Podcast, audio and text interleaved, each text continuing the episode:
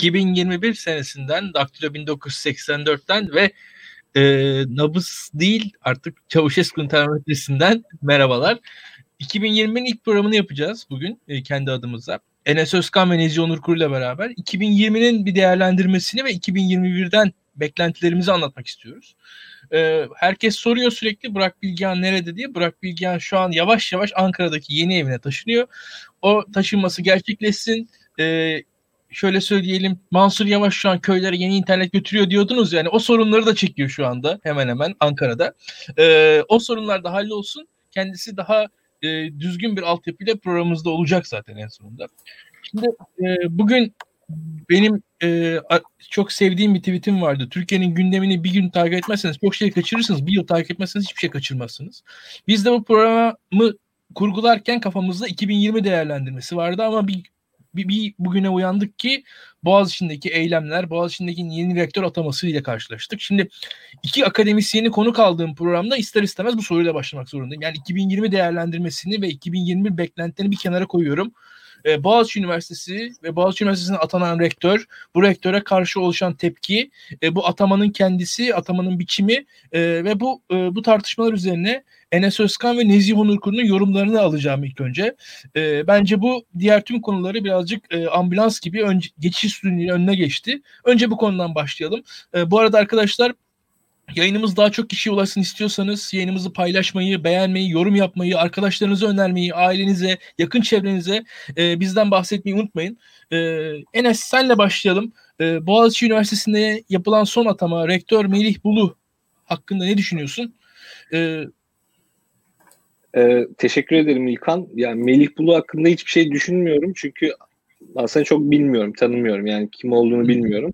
Ee, daha önce e, Haliç Üniversitesi ve İstinye Üniversitesi'nde rektörlük yapmış. Ee, yani ikisi de Boğaziçi gibi hani önemli üniversitelerimiz değil aslında bakarsanız. Yani kurumları küçümsemek için söylemiyorum ama en nihayetinde Boğaziçi'nin tarihi, işte araştırma kapasitesi, eğitim kapasitesi vesaire haliyle ortada bu üniversitelerden. Ee, ne kadar doğru bir atama olmadığını ilerleyen dönemlerde daha çok göreceğiz. Umuyorum ki şey olur. Yani bu geçici bir süreç olur. Umuyorum ki kalıcı hasarlar bırakmaz.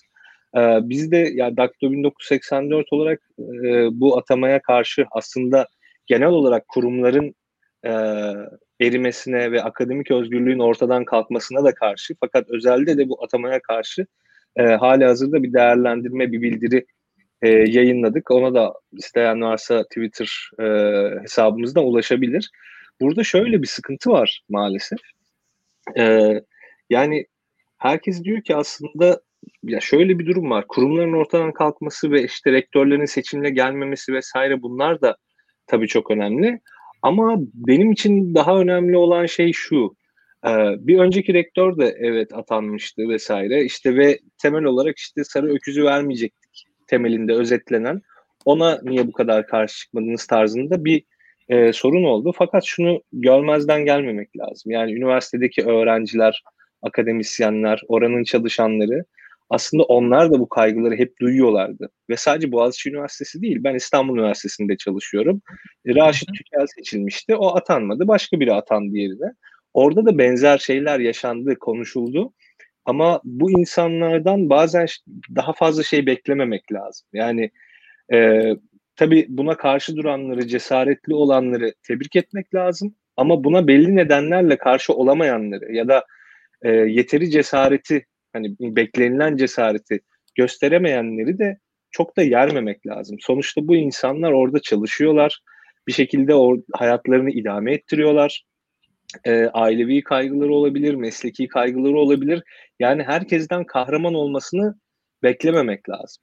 E, burada ben hani onun için biraz şeyi görüyorum. Yani akademisyenlere veya öğrencilere çok fazla yükleniliyor.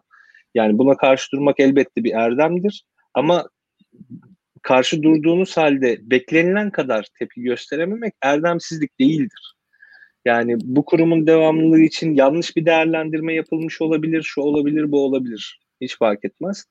Ee, bu konuda hani ben özellikle biraz hani kaygılı olduğumu belirteyim. Sanki artık Boğaziçi'nde çalışan herkes iktidar yanlısıymış. Sanki orada okuyan işte tepki göstermeyen tüm öğrenciler iktidar yanlısıymış falan gibi bir hava da oluşturulma e, oluşturulmaya çalışıyor demeyeyim yani kimse öyle bir şey yapmaya çalışmıyor da öyle bir duygu hali duyguseli yaşanıyor. Fakat gerçeklere baktığınızda pek de öyle değil sorun olarak. Bence esas sorun hakikaten Melih Bulu gibi birinin buraya atanmış olması. Ya bu bir meydan okumadır. Ee, karşı duruştur. Yani buraya gene Mehmet Özkan profilinde biri atansa bu kadar tepki gösterilmeyebilirdi. Yani ya, Melih e, biri Enes, bu insan Biraz da şöyle evet. bir durum var. Akademinin dışında olanların pek hissetmedikleri bir durum var. Mesela ya Boğaziçi'nde mesela Boğaziçi doktor birisi kolay kolay hoca olamaz mesela açıkçası. Tabii. Ya çünkü ya bunu akademinin dışındakiler çok bilmezler. Hani insanlara çok normal geliyor mesela. Boğaziçi doktor olabilirsiniz, Boğaziçi rektör olabilir. Ne kadar normal bir şey. Yani Türkiye'nin kalanına göre bu olumlu bile sayılabilir. Ama ya Boğaziçi'nin standardı Boğaziçi doktor birini almamak üzerinedir. Ya Boğaziçi böyle bir okul. Şimdi Orada Türkiye... standart dememek lazım İlkan da şöyle. Boğaziçi yani, doktoralı biri şey olabilir. Yani Boğaziçi'nde hoca olur. olacak kapasitesi olmayacak diye değil. Orada başka bir şey var üniversitelerde ya da farklı kurumlarda inbreeding yani içeriden beslenme denen bir sorun yaşanabiliyor bazen. Bu bir ekol yani. Ya kimi üniversiteler hakikaten sadece kendi yetiştirdiği insanlarla çalışır. Kimi üniversitelerde inbreeding olmasın. Yani sürekli aynı e, sorunlar nesilden nesile aktarılmasın diye öğrencilerine derler ki gidin şurada doktora yapın, burada doktora yapın ondan sonra geleceksiniz gelin. Yoksa Boğaziçi doktoralı birisi Boğaziçi Üniversitesi'nde eğitmen, şey, öğretim görevlisi, öğretim üyesi olacak kalibrede, kalitede olmadığından değil de yani inbreeding olmasın diye.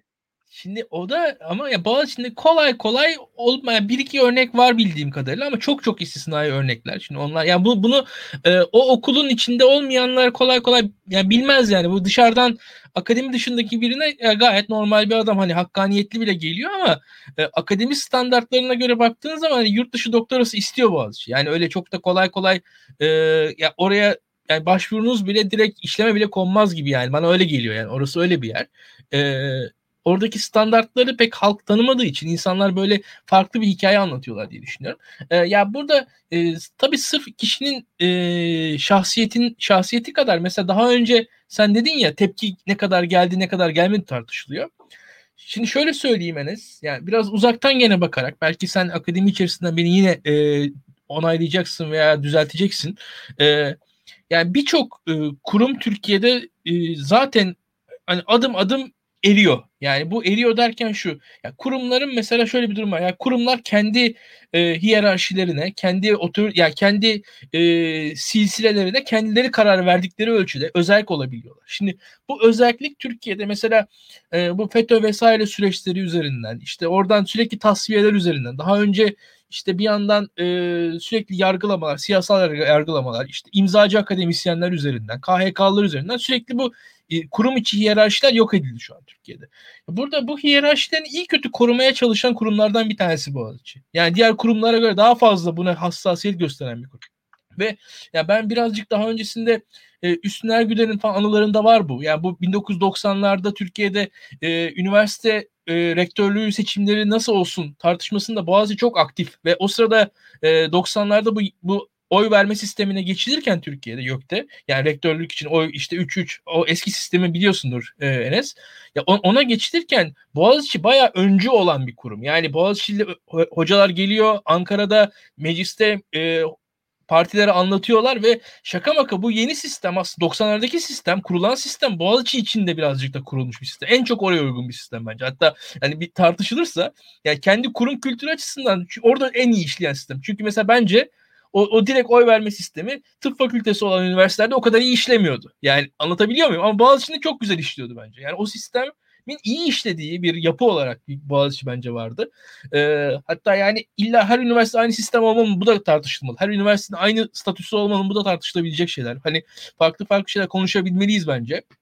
Ama neticede e, Türkiye açısından Boğaziçi'nin şu an uğradığı uygulama, maruz kaldığı hadise tabii ki olumsuz. Yani bu bunu bunu değiştirmez. Bu biz bu ayrıntıları ayrıca tartışabiliriz. Yani akademi nasıl olmalı? Yani ayrı hikaye. Yani ayrı, ayrıca tartışılabilecek şeyler. Bunlar. Abi son bir şey ekleyeyim sonra sözü Nezih'e bırakayım. Ya Hı-hı. bu hakikaten çok eski bir mevzu. Çok hakikaten derin bir mevzu. Yani rektörün bir üniversitede neden bu kadar önemli olduğu zaten bambaşka bir tartışmanın konusu. Normalde yani rektör bu kadar önemli bir şey değildir. Mesela bizim İstanbul Üniversitesi'nin rektörlüğü önceden işte Horhor'da bir tane binada yani üniversitenin ana binasında bile değil önceden. Şimdi üniversitenin ana binasında işte e, ana odada yani Enver Paşa'nın odasında oturuyor rektör. rektör. yani o kadar önemli artık. Şimdi önceden böyle bir şey yok hani. Çünkü rektör daha böyle koordine e, etme görevi falan filan. Rektörlük yani o kadar çok da önemli değildir. Bizde şimdi fakültelerin hiçbir varlığı olmadığı için yani fakülteler tek başına bir şey yapamadığı için rektörlük tek e, aslında resmi kurum mu temsil eden tek kişi ve makam rektörlük e, rektör ve rektörlük makamı olduğu için bu kadar mevzu oluyor. Hakikaten bunlar çok e, sonraki yani cidden sonra yapılacak tartışmalar ama şeyi özellikle vurgulamak isterim. Bugün e, Boğaziçi Üniversiteliler ve aslında farklı üniversiteden gelen arkadaşlar da eylem yapmışlardı. Onu da takip etmeye çalıştım. E, orada çok ciddi polis müdahalesi oldu. Üstüne e, arada arbede çıktı vesaire. Yani hem polislerden hem öğrencilerden yaralananlar olduğu söyleniyor. Tabii öğrencilerden hani daha ciddi e, sıkıntılar var. Gözaltına alınanlar vesaire olduğu söyleniyor. E, yani çok basit bir şey bu ya. Yani işte kantinin ücretini protesto edersin, yemekhane ücretini protesto edersin. Ya rektörü istemiyoruz dersin. Yani üniversite böyle bir şeydir. Bizim o bildiride yazdığımız şey önemli hakikaten. Üniversitedeki o akademik özgürlük ortamını aslında bunlar da sağlar. Ve ben 2014'te üniversiteye girdiğimde dahi bu kadar sorunlu değildi. Yani 2014 çok uzak bir zaman değil yani. Şimdi o zamanki duruma göre neredeyse bir asır böyle farklı bir yöne gitmişiz. Yani belki geriye gitmişiz gibi. O kadar e, sıkıntılı ki. Yani 6 sene geçmiş aradan yaşadığımız şeye bak. 2014'te ben bizim işte orta arka bahçede üniversitenin işte halay çekenleri, yanlarında işte onları izleyenleri falan filan görebiliyordum yani hiçbir sıkıntı yoktu. Şimdiki durum çok fecaat. Onur sen ne diyorsun? Ee, biraz sözünü de kesmiş olduk açıkçası. Yani e, Türkiye'de 15 Temmuz sonrası o hal dönemiyle birlikte yeni bir normal inşa edildi. Nasıl ki 1980 darbesi bir milattı. E, 15 Temmuz'da bir milat oldu. E, ve iktidar artık kendi statükosunu yarattı. Aslında baktığınızda hakim savcı atamalarında da e, bir savcı var mesela o dava dava geziyor mesela. İşte Canan Kaftancıoğlu davasına bakıyor. Selahattin Demirtaş davasına bakıyor. Kendi elit rektörü var mesela işte Haliç'te rektör oluyor. Sonra Boğaziçi rektör oluyor. Zaten rektörlük seçimleri de kaldırılıyor. Aslında e, yani her zaman sandıktan alırdı meşruiyetini AK Parti. Ama geldiğimiz noktada Erdoğan iktidarı artık bir statüko inşa etti. E, çünkü kendi şehitleri var, kendi kahramanlık anlatısı var gerçekten.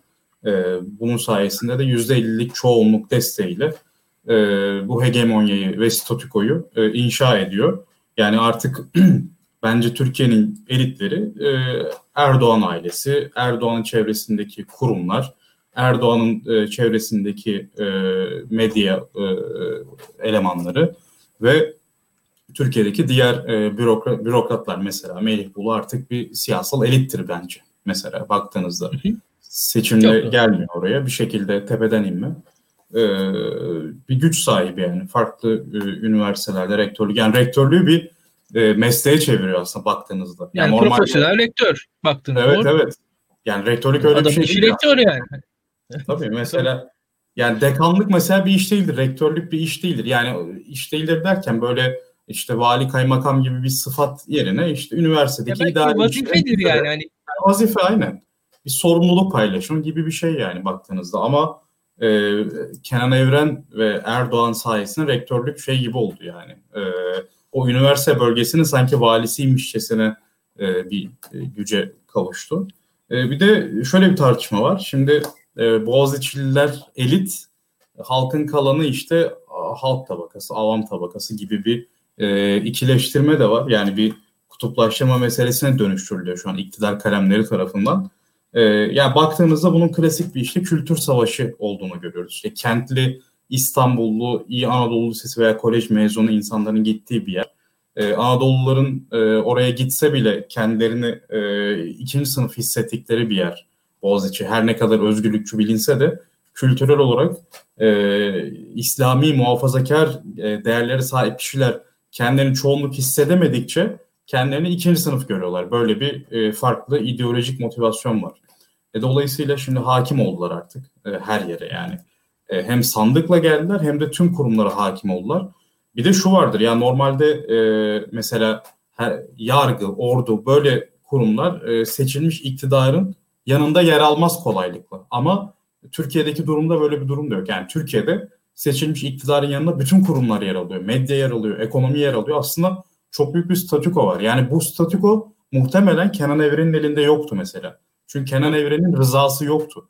Tayyip Erdoğan, öyle ya da böyle seçmen rızası da üretiyor. Kendi medyası var, kendi ekonomisi var. Yani aslında e, kendi milletini yaratır gibi bir şey oldu.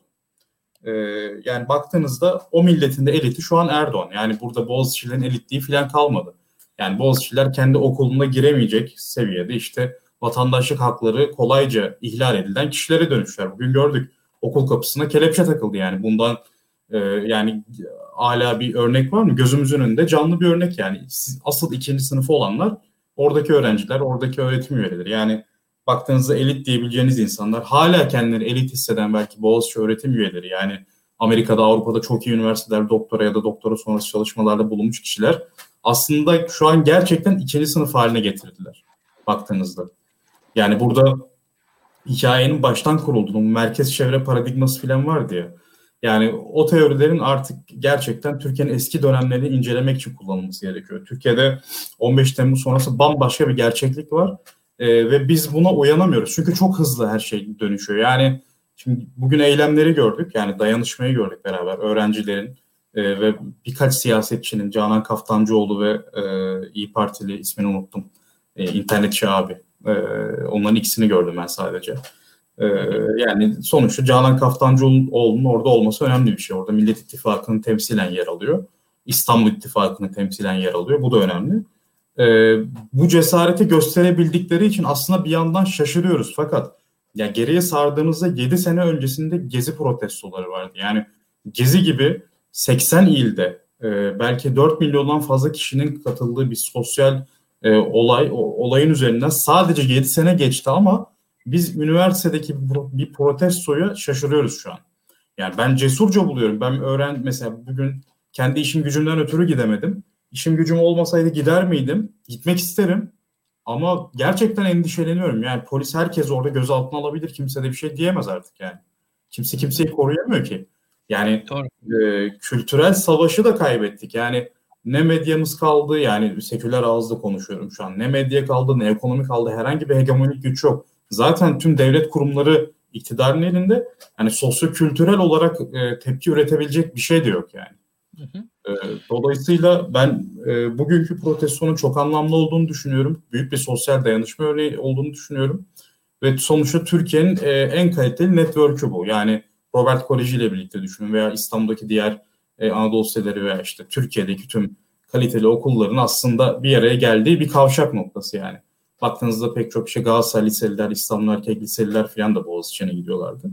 Tüm aslında e, elit liseleri ve üniversiteleri harekete geçiren bir şey oldu bu. Türkiye'nin kaliteli insan kaynağını biraz olsun hareketlendiren, onların gözlerini açan bir gelişme oldu. Dolayısıyla ben hayırlı olduğunu düşünüyorum bir bakıma. E, inşallah bu toplumsal dayanışma ruhu sürer. Ya e, şimdi Onur e, Boğaziçi önemli. Gerçekten Boğaziçi'nin e, kuruluşu aslında Cumhuriyet öncesine dayanıyor. Yani Robert Kolej ve Robert Kolej'in üst e, işte yani e, işte üniversite bölümü olarak kuruldu. Onun arkasından e, bu dönüşümle beraber 1970'lerde devlete geçti.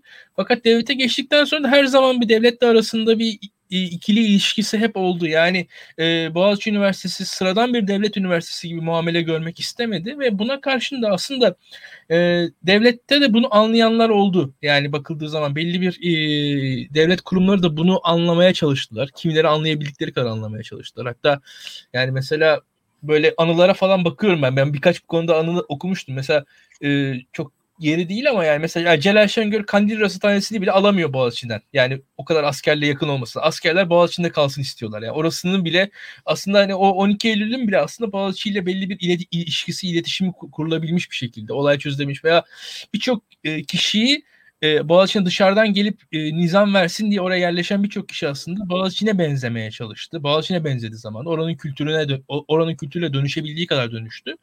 E, şimdi o, o kültüre karşı bir saldırı ben burada görüyorum. E, vahim bir şey bu.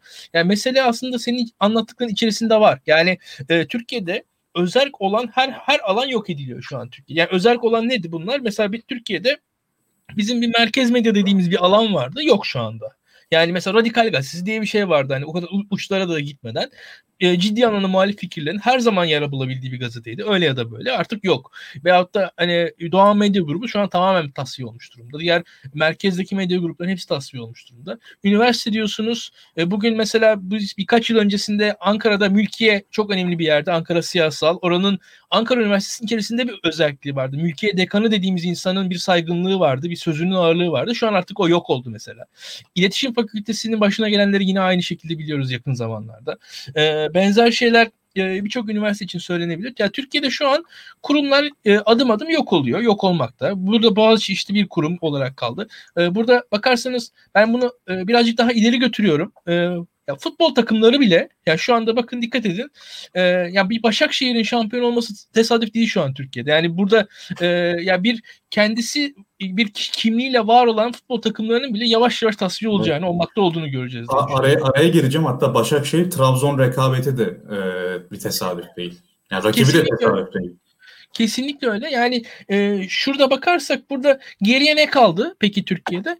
Ya bunu açık konuşalım. Bence geriye kalan tek şey şu an Türkiye'de siyaset açıkçası.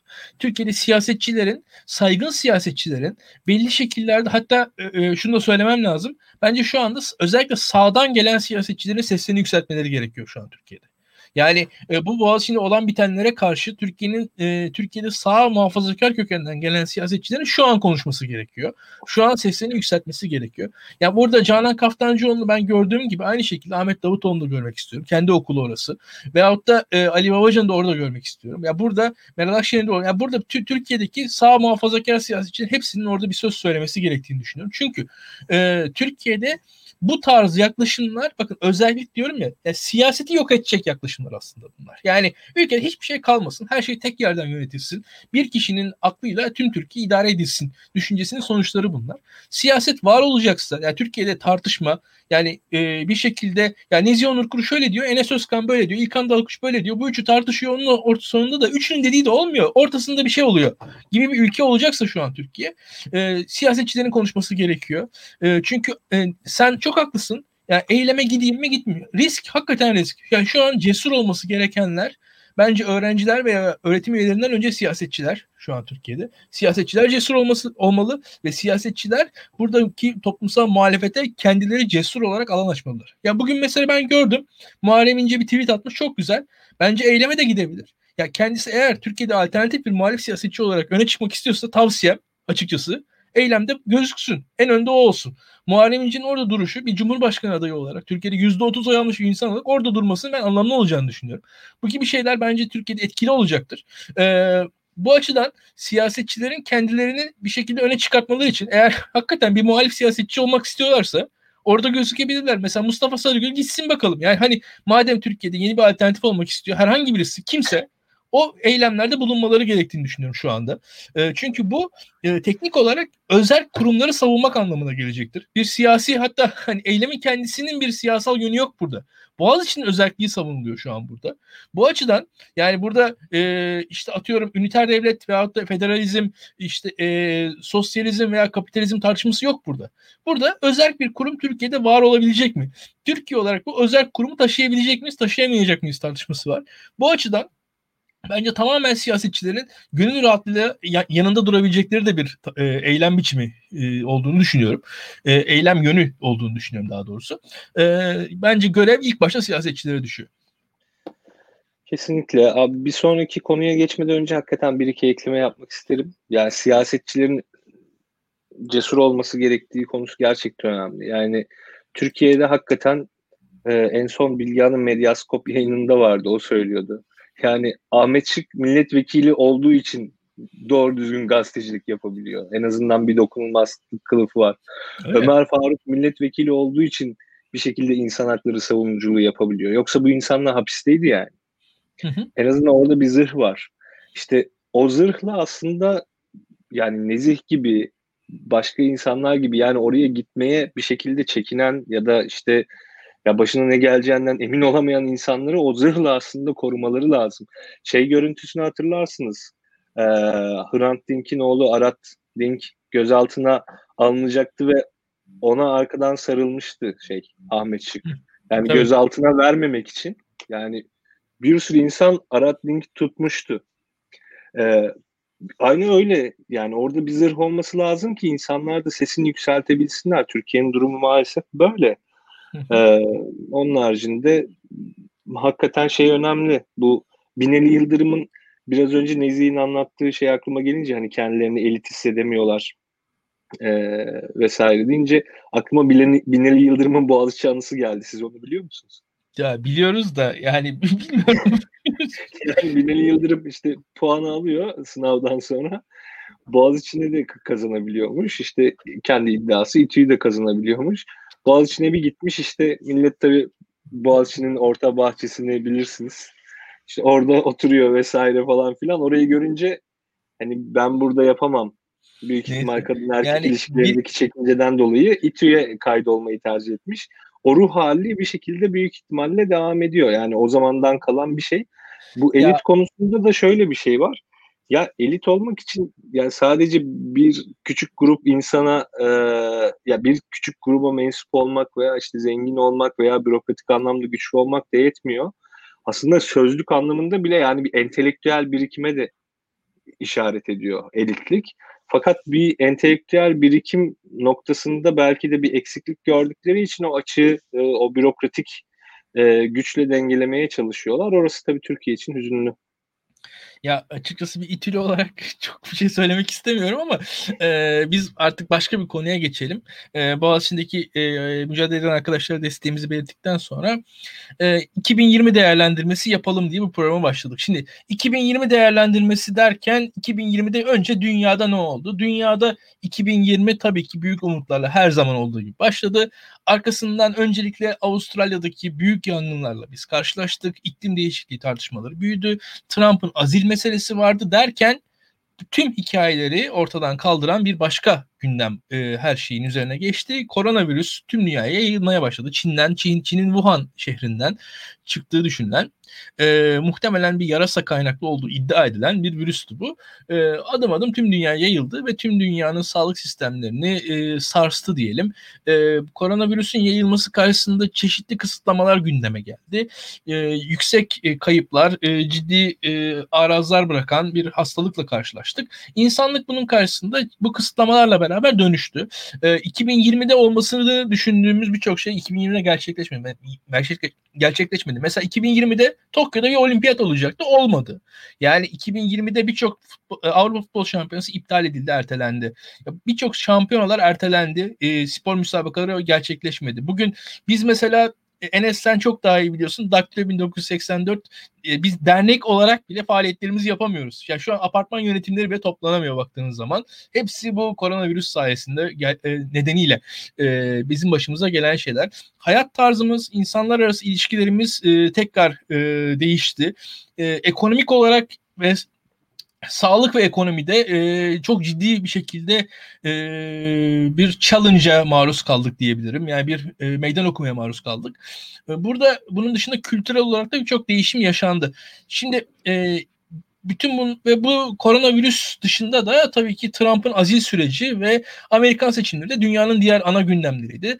Trump'ın e, döneminin sonlarında tabii ki e, ciddi bir şekilde bir İran'la mesele oldu. Kasım Süleymani öldürüldü. Bunlar sayılabilir. Bu, bu gibi e, önemli hadiseler dünyada gerçekleşti. İngiltere'de Brexit meselesi var tabii ki bunu söylenmesi gerekiyor. E, Avrupa'da yeni bir hikaye yazılıyordu açıkça. E, ve tabii dünyada da bizim Daktilo 1984 ile beraber bir yapmaya başladığımız popülizm tartışmaları e, en önde yer aldı. Dünyanın akademisyenleri, düşünürleri popülizm konusunda kafa yordular. Her yerde bu, bu şekilde tartışmalar sürdü. Türkiye'ye yakın coğrafyada Suriye, Libya meseleleri, mavi masa batan tartışmaları vardı. E, ve tabii ki Azer Azerbaycan, Ermenistan, Dağlık Karabağ çatışmasını yaşadık. Burada da Azerbaycan'ın kısmi bir e, başarısı Rusya'nın da Dağlık Karabağ yerleşmesiyle beraber şimdilik sonlanmış gibi gözüküyor. E, şimdi bütün bunları e, ben kısaca saymaya çalıştım. Sizlerin Sizlerin de birer değerlendirmesini alayım 2020'ye dair. E, ve bundan sonra da hepimiz karşılıklı konuşalım. 2020 nasıl geçti? E, ve Enes tabii senden de birazcık şey e, Daktilo 1984 için 2020 nasıl geçti? Bunun da e, biraz bir özetini alalım istiyorum. Ee, ben başlayayım o zaman.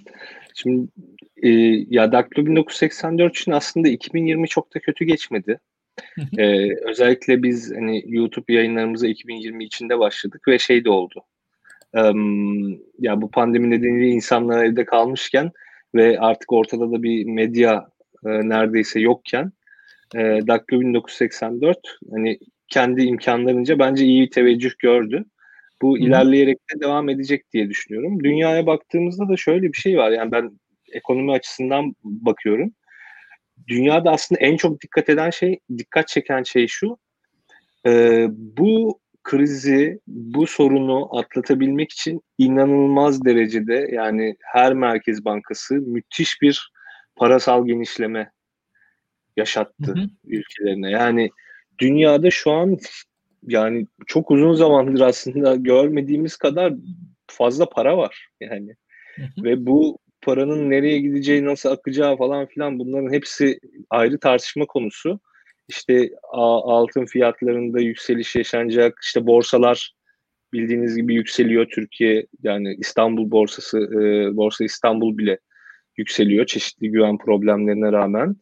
Ee, Bitcoin ve benzeri kripto paralar gidiyor. Yani şunu söylemem lazım. Yatırımcıları dinliyorum. Daha önce duymadığım şekilde gümüş, platin ve daha enteresan madenler üzerine artık yorumlar yapılmaya başlandı artık. Yani madenler Antikalar, evet. Antika ücretleri yani şimdi bu hani paranın değerini koruyabilecek her şeye bir hücum ya, var.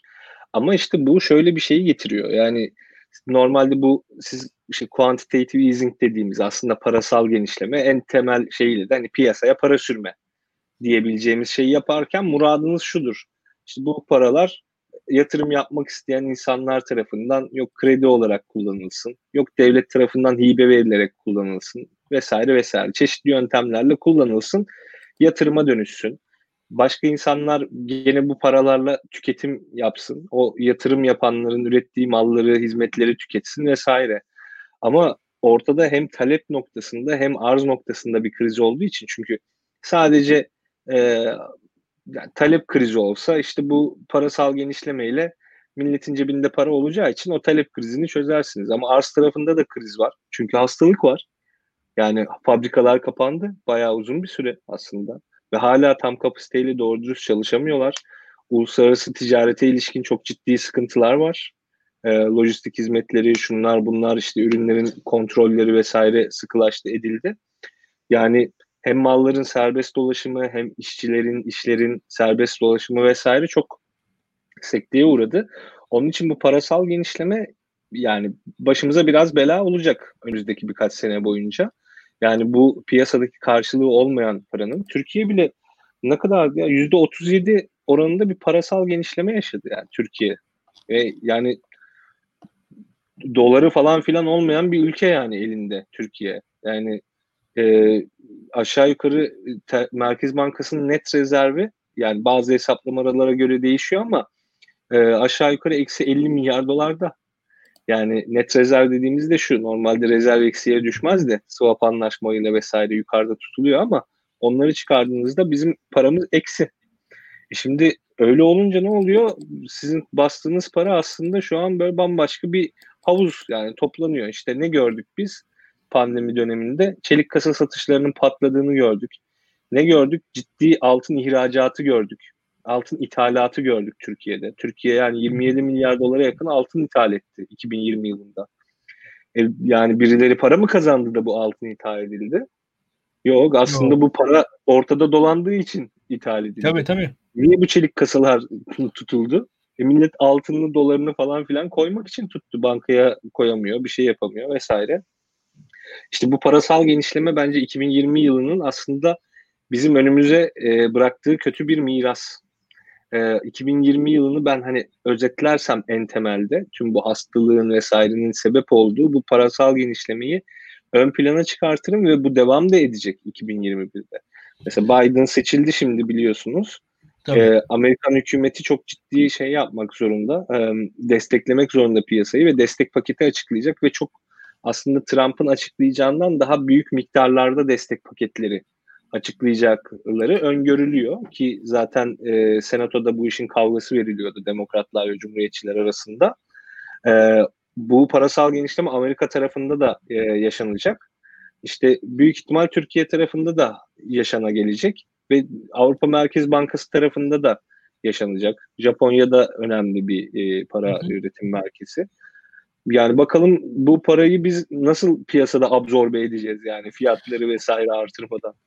Ya Enes ben sana e, açıkçası daha mikro şeyler de soracağım ama mikro şeyleri 2021 değerlendirmesiyle beraber sorayım istiyorum. Yani hani esnaf ne yapacak, ne edecek falan derken 2020'de yaşananlarla beraber esas 2021 değerlendirmesinde daha hizmet sektörü, turizm gibi alanları konuşalım istiyorum ben.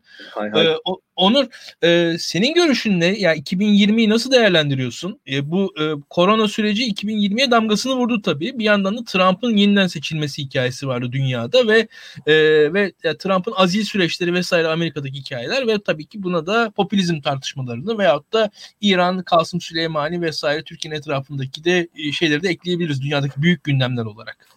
Tek cümlede bayağı iyi özetledin yani böyle bir dakikalık video gibiydin. Ee, nereden başlasam bilemedim açıkçası. Ee, yani şimdi pandemiden başlayalım. Ee, dünya genelinde pandemiyle birlikte e, devletlerin geri dönüşünü aslında biz e, gördük bu sene. Ekonomik anlamda da siyasi anlamda da yani Enes az önce mali genişlemeden bahsetti. Ee, diğer yandan da otoriter olarak da aslında otorite olarak da genişledi. Yani devlet mesela Güney Kore'de ya da işte farklı ülkelerde bu Doğu Asya e, ülkelerinde e, bayağı devlet ve vatandaş işbirliğiyle kendi bilgilerini paylaştı devletle mesela uygulamalar üzerinden. E, onların özel hayatını gözlemledi. Onların bir araya gel- gelmesini rızayla kısıtladı mesela Doğu Asya'da. Ve Güney Kore'de mesela bu başarıya ulaştı. Ama bu her yerde başarıyla sonlanır mı bilinmez. Yani e, burada e, Enes'in de bahsettiği gibi az önce e, devletin e, piyasadaki artan rolüyle birlikte bireylerin hayatındaki artan rolünün de e, ben rolüne de ben dikkat çekmek istiyorum. E, bu olumlu olumsuz burada e, açık taraf almak istemem. Yani kimisi e, doğrudan bir tehlike olarak görür. İşte kimisi daha makul yararlı olarak görür. Yani Türkiye'de mesela bu bilimcilik anlayışı var ya. Hani geçen mesela aşı üreten bir doktor, yani aşı üreten değil işte. Yani pandemi sürecinde laboratuvarda çalışan bir doktor parti yapanlar için vatan hainleri öldürülsün falan dedi mesela. Bu bir uç. Ya işte diğerleri de bambaşka bir uç yani. Milletin yüzüne hapşuranlar var. İşte devletin e, herhangi bir kısıtlamasına karşı olanlar var. Bu iki uca savrulmamak gerekiyor. E, burada devlet vatandaş ilişkisinde araya giren farklı mekanizmalar da var. Muhalefet partileri var, sivil toplum var, ekonomik e, aktörler var. Burada denge önemli. Yani burada e, sivil toplum bir şekilde direnebilirse, e, dünya genelden bahsediyorum, Türkiye'den bahsetmiyorum. Türkiye'de biz e, maalesef yoğun bakım ünitesinde olduğumuz için yani sivil toplum falan konuşmaya gerek yok. E, dünya genelinde yani burada sivil toplumun bir şekilde e, devletin e, bu otoriterlik imkanını keyfi şekilde kullanması noktasında e, devleti geri adım attırabilecek şekilde örgütlenme imkanı var. Yani bu Batı ülkelerinde de. Demokrasilerde böyle yani açıkçası. E, Türkiye'ye geldiğimizde durum ne oldu? Türkiye e, aslında ABD de öyle. Yani sosyal devletin e, aşındığını gözler önüne serdi. Bu Trump'ı e, seçimi kaybetmesinde aslında bu çok etkili oldu. Normalde Ocak ayında Trump'ın kazanması çok daha büyük ihtimaldi. Çünkü ekonomi büyüyordu, işsizlik azalıyordu. E, genelde de bu şekilde e, ilk döneminde ekonomik performansı bu şekilde ortaya koyan başkanlar ikinci seçim ikinci dönemi de kazanıyorlar yani ikinci kez seçiliyorlar. Ee, ama pandemide işte e, ABD'de sosyal devletin e, aşınması, ondan sonra eyaletlerle gerçi farklı farklı yorumlar var tabii bu konuda. Kimisi e, Amerika'da da orta sınıf bir şekilde güçlü olduğu için onlar da e, lockdown sevmiyorlar. E, ama hani bu dinamikler farklı farklı işiyor. Tabii orada e, Black Lives Matter eylemi de var tabii. Onu da yabana atmamak lazım ABD'de. Ama e, yani neticede devletin gücü yetmedi. Yani Avrupa'da veya Doğu Asya'da devlet çok daha başarılı oldu. Tabi burada Trump'ın da bizatihi e, yanlış e, aldığı yani kararlarının yanlışlığı da çok önemli. Hatta yani bilimle dalga geçercesine yani popülizmin cisimleşmiş hali işte doktorlarla dalga geçti, aşıyla dalga geçti. En sonunda kendisi koronavirüs oldu. Yani böyle e, çok şeydi e, nasıl desem yani distopik bir e, seneydi bence Trump için. Türkiye'de de benzer bir şey oldu. Türkiye'de devlet maske dağıtamadı. Hı hı. Ve maske dağıttırmadı da bu süreçte. Yani çok ilginç. Mesela biz gidip satın alamadık filan yani. Ya maske muhtemel maske çok daha önceden bir şekilde özel sektöre bırakılsaydı e, belki de salgının yayılım hızı bu kadar yüksek olmayacaktı yani büyük şehirlerde. Bilemiyorum. O, ben uzman değilim ama Hani e, maske sonuçta engelliyor yani. Yani biraz daha etkili olabilirdi. E, şu da var tabii. E, Türkiye'de devlet vatandaşı çok büyük ayıp etti. Yani vaka sayısını sakladı. Yani dünyada bunun örneği nerede var? Rusya bile yani Rusya bile saklamıyor. Bakın mesela Rusya'da fazla ölümler açıklanıyor. Geçen bir açıklama vardı. 155 Bakan yardımcısı açıkladı yani itiraf evet, gibi açıklama. 155 bin fazla ölüm gerçekleştiğini söyledi. Mesela Rusya'da yani ki Rusya'da işte e, muhalefet liderleri öldürülüyor ne bileyim medya tamamen bitmiş durumda filan. Hani sivil toplum yani Boğaz içinde bugün yaşadığımız şeyleri Ruslar çok daha önceden yaşıyorlardı yani. E, ona rağmen Türkiye'de yani keyfilik hat safhaya vardı. Ya Onur e, senle biz bu senenin ort yani muhtemelen Mart Nisan ayından başlayarak e, nabız programına başladık açıkçası. Ve orada da genelde Türkiye'deki e, şeyi e, siyasal pozisyonları da ölçmeye çalıştık seninle beraber. Yani Hı-hı. Türk halkı ne düşünüyor? Anketleri yorumlamaya çalıştık. Ankette aradık. Yani muhtemelen yani e, Türkiye'de bu sene içerisinde en çok anket okuyan e, hani ilk 100 kişinin arasındayız ikimiz de yani öyle tahmin ediyorum. E, bu süreçte de, de yani 2020 ile beraber değerlendirmeni istediğimde tabii bu hem bu anketler bu genel siyasal gidişat, art, artış azalışlar biz bunları yorumladık. Sen mesela bayrak etrafında toparlanma etkisini ilk söyleyen insandın. Bence hani e, hatırlanması gerekiyor senin e, bu sene 2020 kaynan açısından. E, ya yani buradaki korona olayı ilk çıktığı anda iktidar olan ilginin, alakanın, teveccühün artacağını, bunun normal olduğunu söylemiştin ve bunun geçici olduğunu söylemiştin. O zamanlar anketlerde AK Parti yükselişe geçmişti. Koronanın ilk çıktığı zamanlarda, Covid meselesinin ilk çıktığı zamanlarda. E, bunun gibi e, yine aynı şekilde Ayasofya vesaire meselelerinde biz tahmin etmiştik açıkçası. Oyları etkili olacağını ama geçici olacağını gene söylemiştik. Bu ekonominin genel e, kötü trendinin gene oylar üzerindeki etkisini yıl içerisinde gördük. Bütün bunların yanında bir de şunu söylemek lazım. E, iki parti kuruldu diyebiliriz. Yani her ne kadar Gelecek Partisi 2019 yılının Aralık ayında kurulsa da onu da 2020 kabul edebiliriz bence.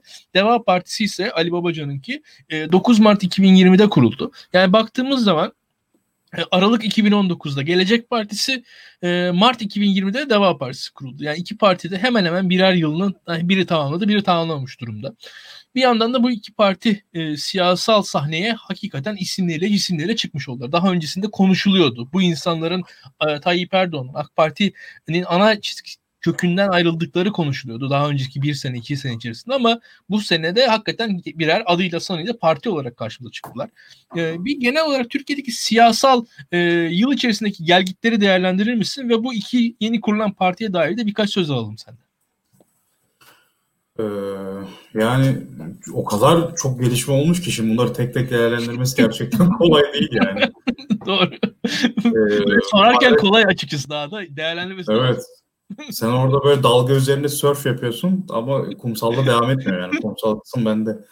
Ee, şimdi bayrak etrafında toplanma etkisini açıklayalım. Ee, büyük krizlerde özellikle savaş, deprem, afet, salgın gibi meselelerde e, iktidar seçmeni ve kararsız iktidar seçmeni bayrak etrafına toplanma etkisiyle iktidara oy verme tercihinde bulunup iktidarın oyu artar.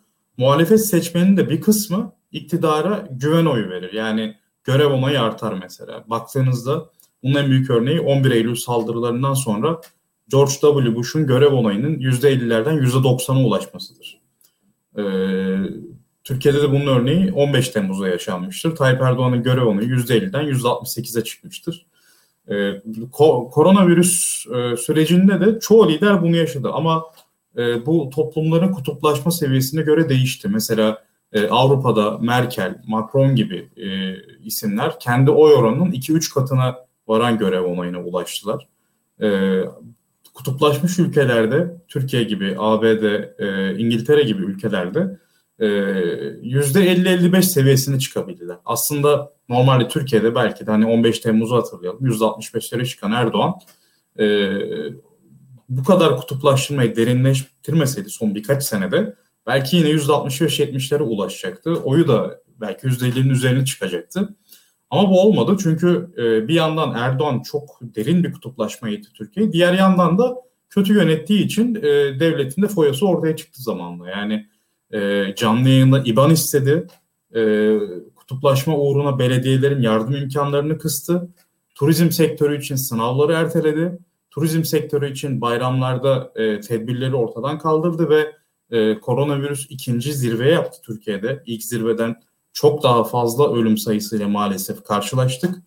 E, yani halkı düşünmedi, iktidar kendini düşündü ve bu pandemide ortaya çıktı aslında. Dolayısıyla AK Parti yüzde 30-35'lerde olan oy oranı mesela AK Parti'nin şu an 28-30'a geriledi. MHP'de 8-9'dan 6-7'lere geriledi. Yani toplamda Cumhur İttifakı 45'lere yakınken şu an 40'lara çıkmaya debeleniyor. Görev onayı da Erdoğan 55 civarına çıkmıştı. Şimdi 45'e indi yeniden. Dediğim gibi yani burada devletin gerçek yüzünü aslında e, çekirdek Cumhur iktidarı seçmeni haricinde herkes görmüş oluyor. E, bu ABD'de aynı, ABD'de de aynısı oldu. Yani Trump seçimi kaybetti. Aslında mucizevi bir şey.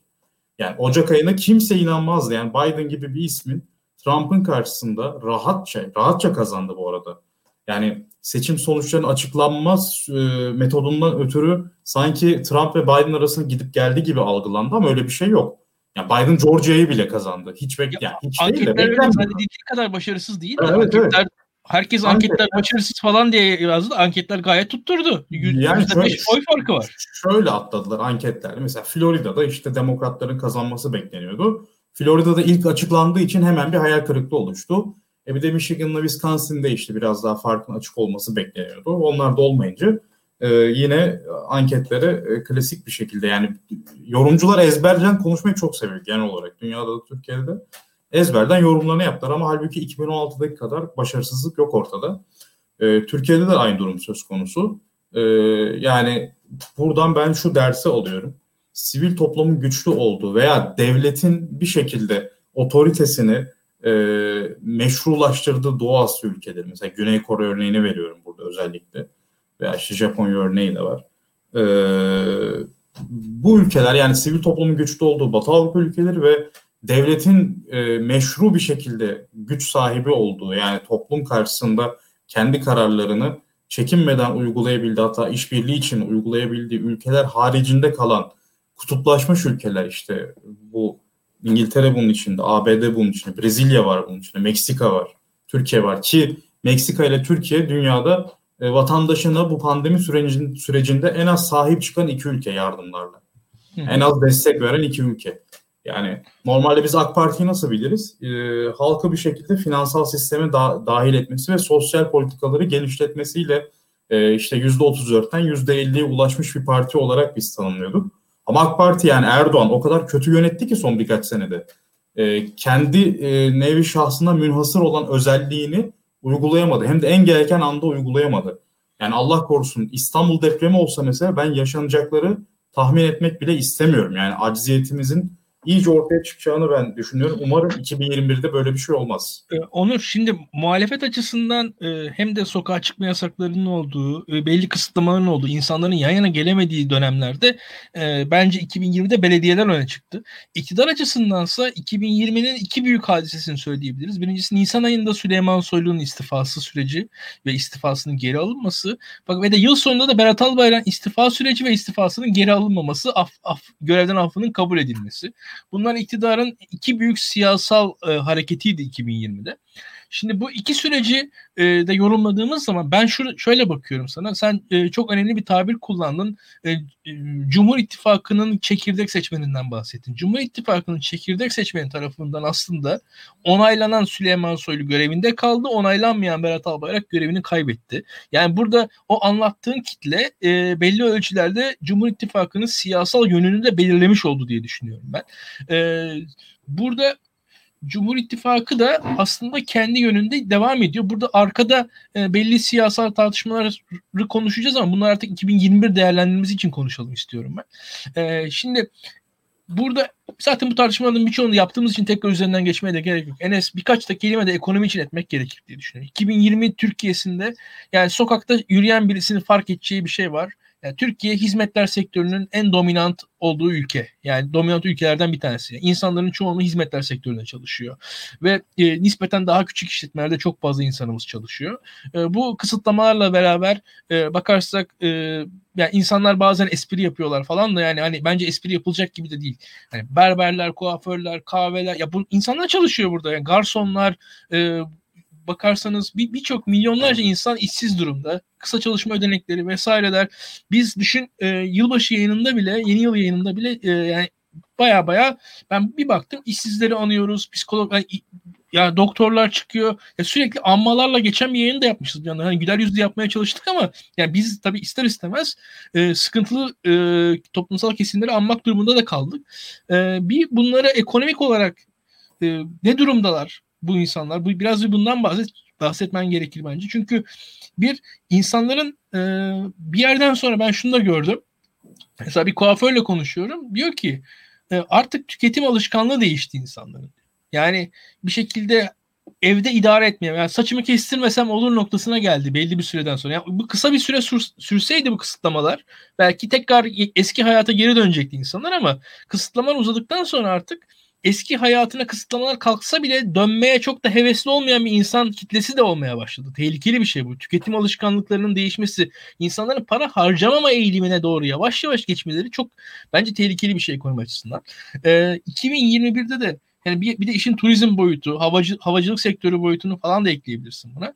Türkiye'nin ekonomik olarak daha mikro düzeyde e, içinde bulunduğu süreci anlatabilir misin bize? Ya şimdi 2020 Türkiye'sinin ekonomisine baktığımızda aslında gördüğümüz en temel iki şey var. Ee, birisi dolardaki yükselme.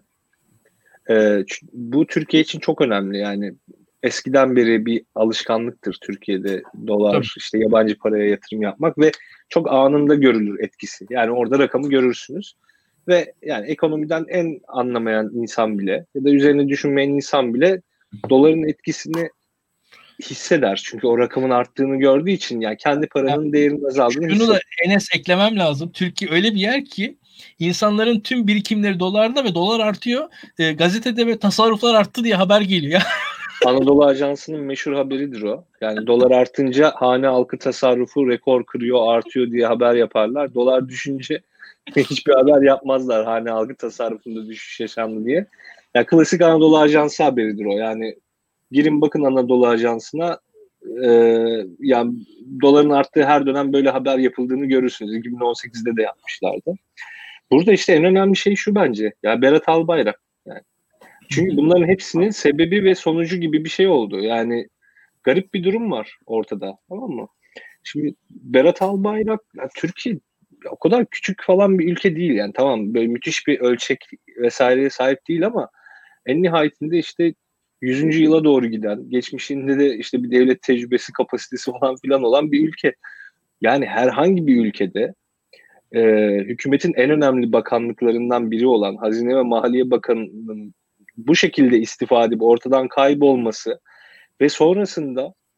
işlerin düzelmeye başlaması inanılmaz bir şey. Yani kapasitenin, devlet kapasitesinin, kurumların ne kadar çöktüğünün bir göstergesi. Ve garip bir şekilde normalde başka bir ülkede olsa pazartesi günü borsa çöker, işte do, yabancı paraların işte değeri artar, şu olur bu olur. Bizde tam tersi işler düzelmeye başladı artık. Ne kadar kötü bir algı e, yaratıldıysa Berat Albayrak tarafından e, kendisinde yani insanlarda e, bu bir kere fecaat bir durum. Yani bu aslında kabul edilmemesi gereken bir durum.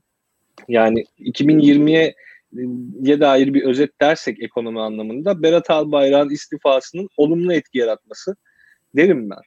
Yani ne kadar yanlış bir tercih olduğundan tutun, işte hareketlerinden tutun, işte kendisinin aslında bir veliaht gibi davranmasının bizde yani insanlar üzerinde yarattığı tahribattan, ekonomideki tahribattan tutun her şey çok e, farklı gelişti Türkiye'de. Bu çok kötü bir durum. E, 2020'ye geldiğimizde de aslında şöyle bir şey var. Şimdi 2020'deki rakamlardan yola çıkarak biraz bakmak lazım.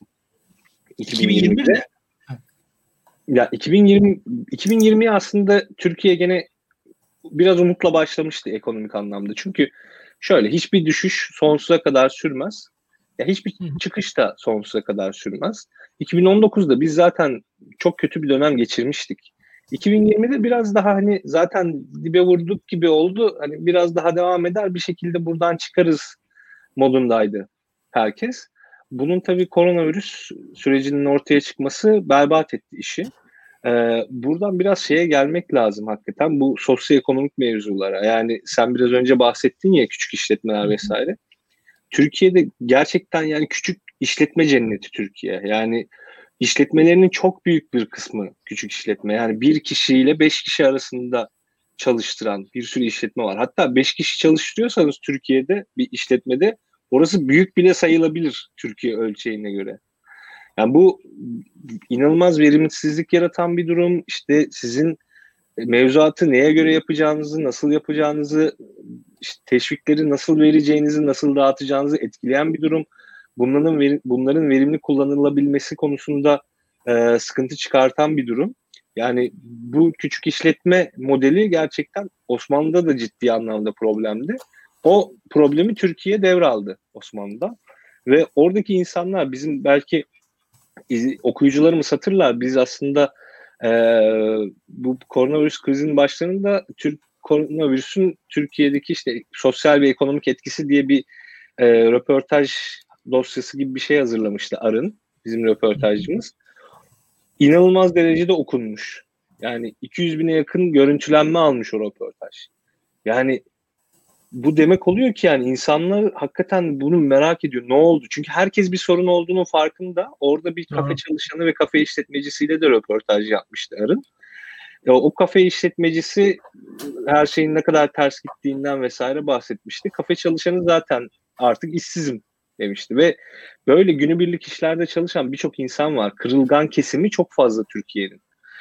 Öte yandan şöyle bir şey de var. Türkiye'de hane yani diğer ülkelerde bu kadar fazla görmüyoruz. Özellikle OECD ülkelerinde. Türkiye'deki hanelerde genellikle bir kişi çalışıyor. Ya o bir kişi işini kaybettiği zaman açlığa mahkumsunuz gibi bir şey. Ee, bu büyük bir sorun. Orada burada da en büyük problem şu e, oluyor genelde. Kadınların iş gücüne katılımının düşük olması. Şimdi kadının iş gücüne katılımı düşük olunca hanede genelde Türkiye'de erkekler e, çalışıyor ve işte o geçinme yükünü onlar üzerine alıyor. Onlar da işsiz kaldığı an bitiyor. Normal birbirini böyle dengeleyecek bir durum oluşmuyor. E, bunu şeyde de görüyoruz biz işte geniş işsizlik tanımında da görüyoruz. %27'den fazla aslında bir geniş işsizlik durumu var. Yani aslında iş aramaktan vazgeçmiş, hiç iş aramıyor vesaire. Normalde bu insanlar biraz işte iş bulabileceğini umudu olsa, işte e, iş bulduğunda düzgün bir ücrete çalışabileceğini falan düşünse iş arayacak ve çalışacak hani ortada iş olduğunda. Fakat bu insanlar iş aramıyor. Bu da işte aslında Türkiye'deki çalışanların kırılgan noktası. Yani onları daha da kırılganlaştırıyor. 2021'de de maalesef bu devam edecek. Çünkü şöyle bir şey görüyoruz. Şimdi Türkiye 2019'a nazaran 2020'de aşırı küçülmedi.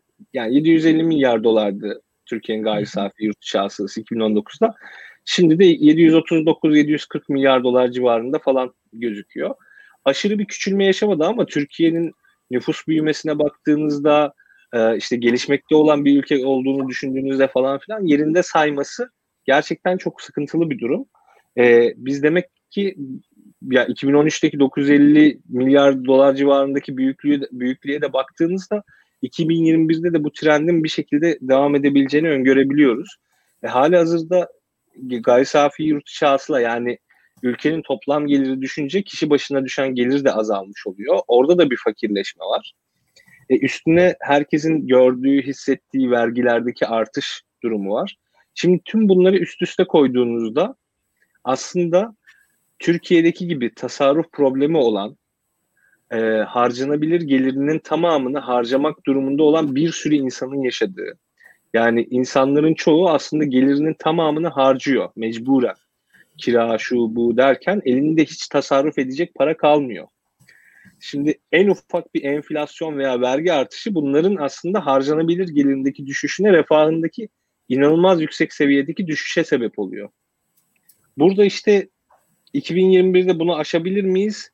Pek mümkün değil gibi gözüküyor. Çünkü şuna rağmen 2020'de aşamadık. Normalde e, biraz önce bahsetmiştim ya %37 daha fazla para arzı var piyasada. Türk lirası olarak çok fazla para var.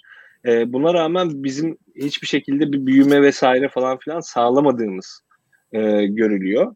Ve enflasyona da sebep oldu bu. Şimdi %15 civarı çıktı enflasyon, yıl sonu enflasyonu ama farklı hesaplamalarla bu %30'ları bile geçiyor. Yani o hesaplamaların güvenilirliği vesairesi tartışılabilir ama en nihayetinde elimizde böyle rakamlar var. Ya şimdi Enes yani enflasyon dediğin zaman enflasyon düşürmek için e, en bilinen reçete yüksek bir faizle frene basmaktır. Yani baktığın zaman bu standart reçete yani çok bu hani benimki de alimlik değil yani dünyada böyle yapılıyor bu iş. E, bu da e, şu an zaten büyümeyen bir ülke. 2019 boşa geçmiş, 2020 boşa geçmiş. Ya şu an bir de frene basıyorsun. E ne olacak bunun sonu yani? Ve bu sürdürülebilir mi? Ve bu hükümette onu sürdürecek siyasi irade var mı? Ben şüpheliyim.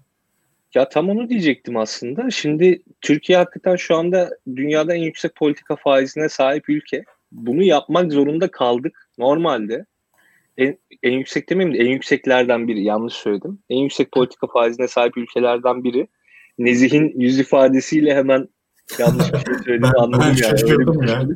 Ama artırdılar ya belki hakikaten Yok abi daha Venezuela falan var. Yani evet, o kadar Yok, 20, ya, 25 ya, var. Şey, e, şöyle baktı. Ya öyle olsaydı ben tweetini atardım dedi. Aynen öyle oldu. Hakikaten ya. Ya şimdi şöyle bir şey var. Ciddi bütçe açığı veriyoruz. Ciddi cari açık veriyoruz. Bunun ekonomideki ikiz açık. Bunun aşılması gerçekten çok zordur.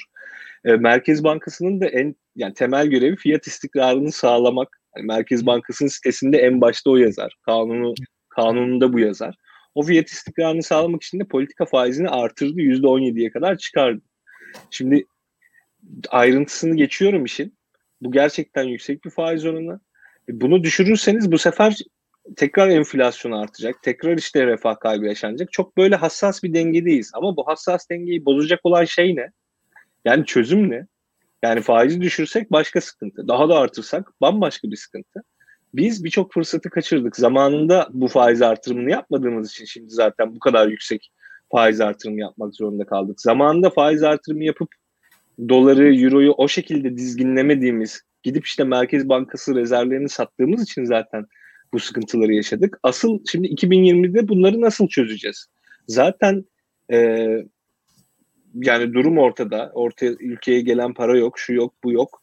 İşte turizm sektörünün canlanması için Rusların aşılanmasını, işte Almanların aşılanmasını falan filan beklemek zorundayız. Yani ortada böyle büyük bir sıkıntı var.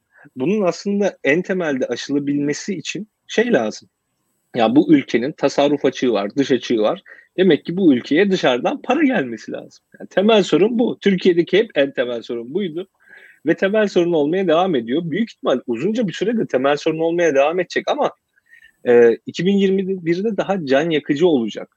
Şimdi siz ortada hakikaten güvenilir bir ülke bırakmadıysanız gelip kimse burada yatırım yapmıyor. Yani bu hani şeyi geçmek lazım artık.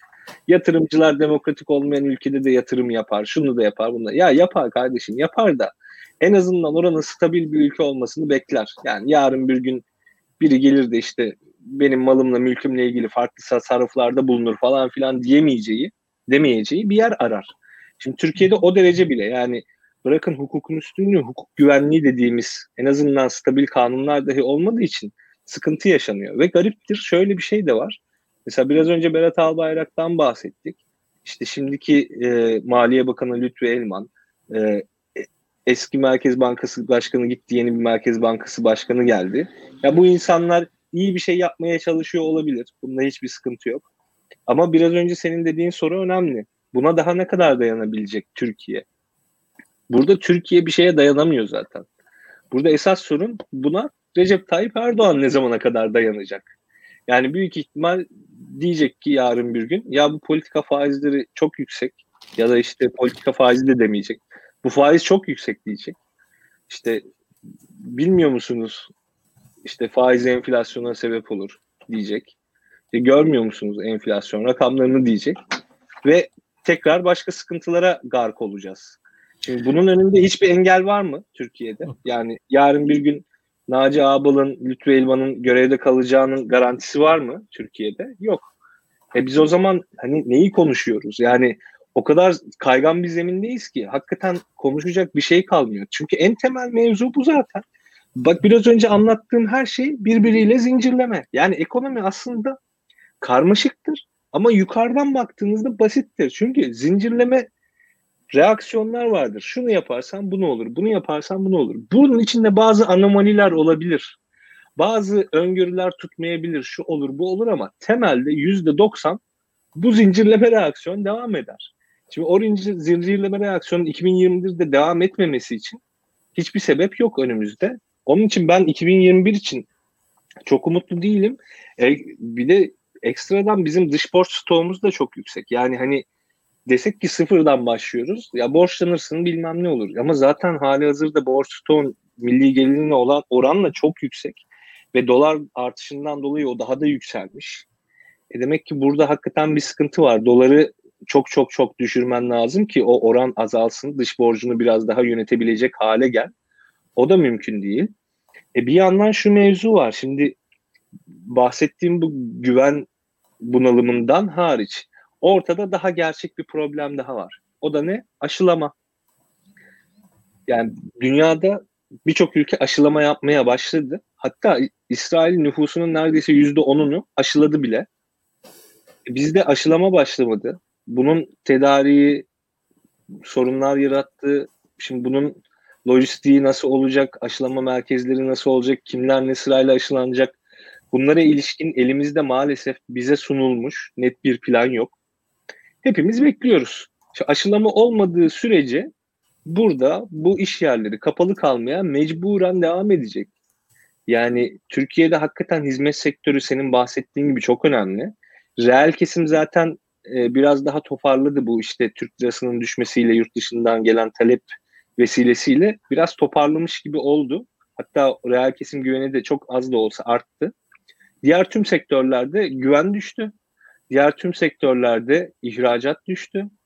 E şimdi ve reel kesimin ihracatı da öyle beklendiği kadar artmadı. Yani dolardaki hı hı. artışla ihracat reel kesimdeki artış yani üretim, sanayi, imalat sektöründeki artışı karşılaştırıyorsunuz. Karşılaştırıyorsunuz. Dolardaki artış daha fazla. Yani, yani demek ki orada yine bir gap var. Yani yine bir açıklık var. O arayı biz yine kapatamamışız. E şimdi aşılama ekonomi için şey temel hal temel nokta haline gelmeye başladı bile. Çünkü yarın bir gün siz şimdi ilk hatırlarsanız bu koronavirüs krizinin başında Türkiye'ye sıçramaz. Yok garip garip doktorlar çıkıyordu. Türkiye atlamaz falan filan. Bu muhabbetler yapılıyordu ve ne deniyordu?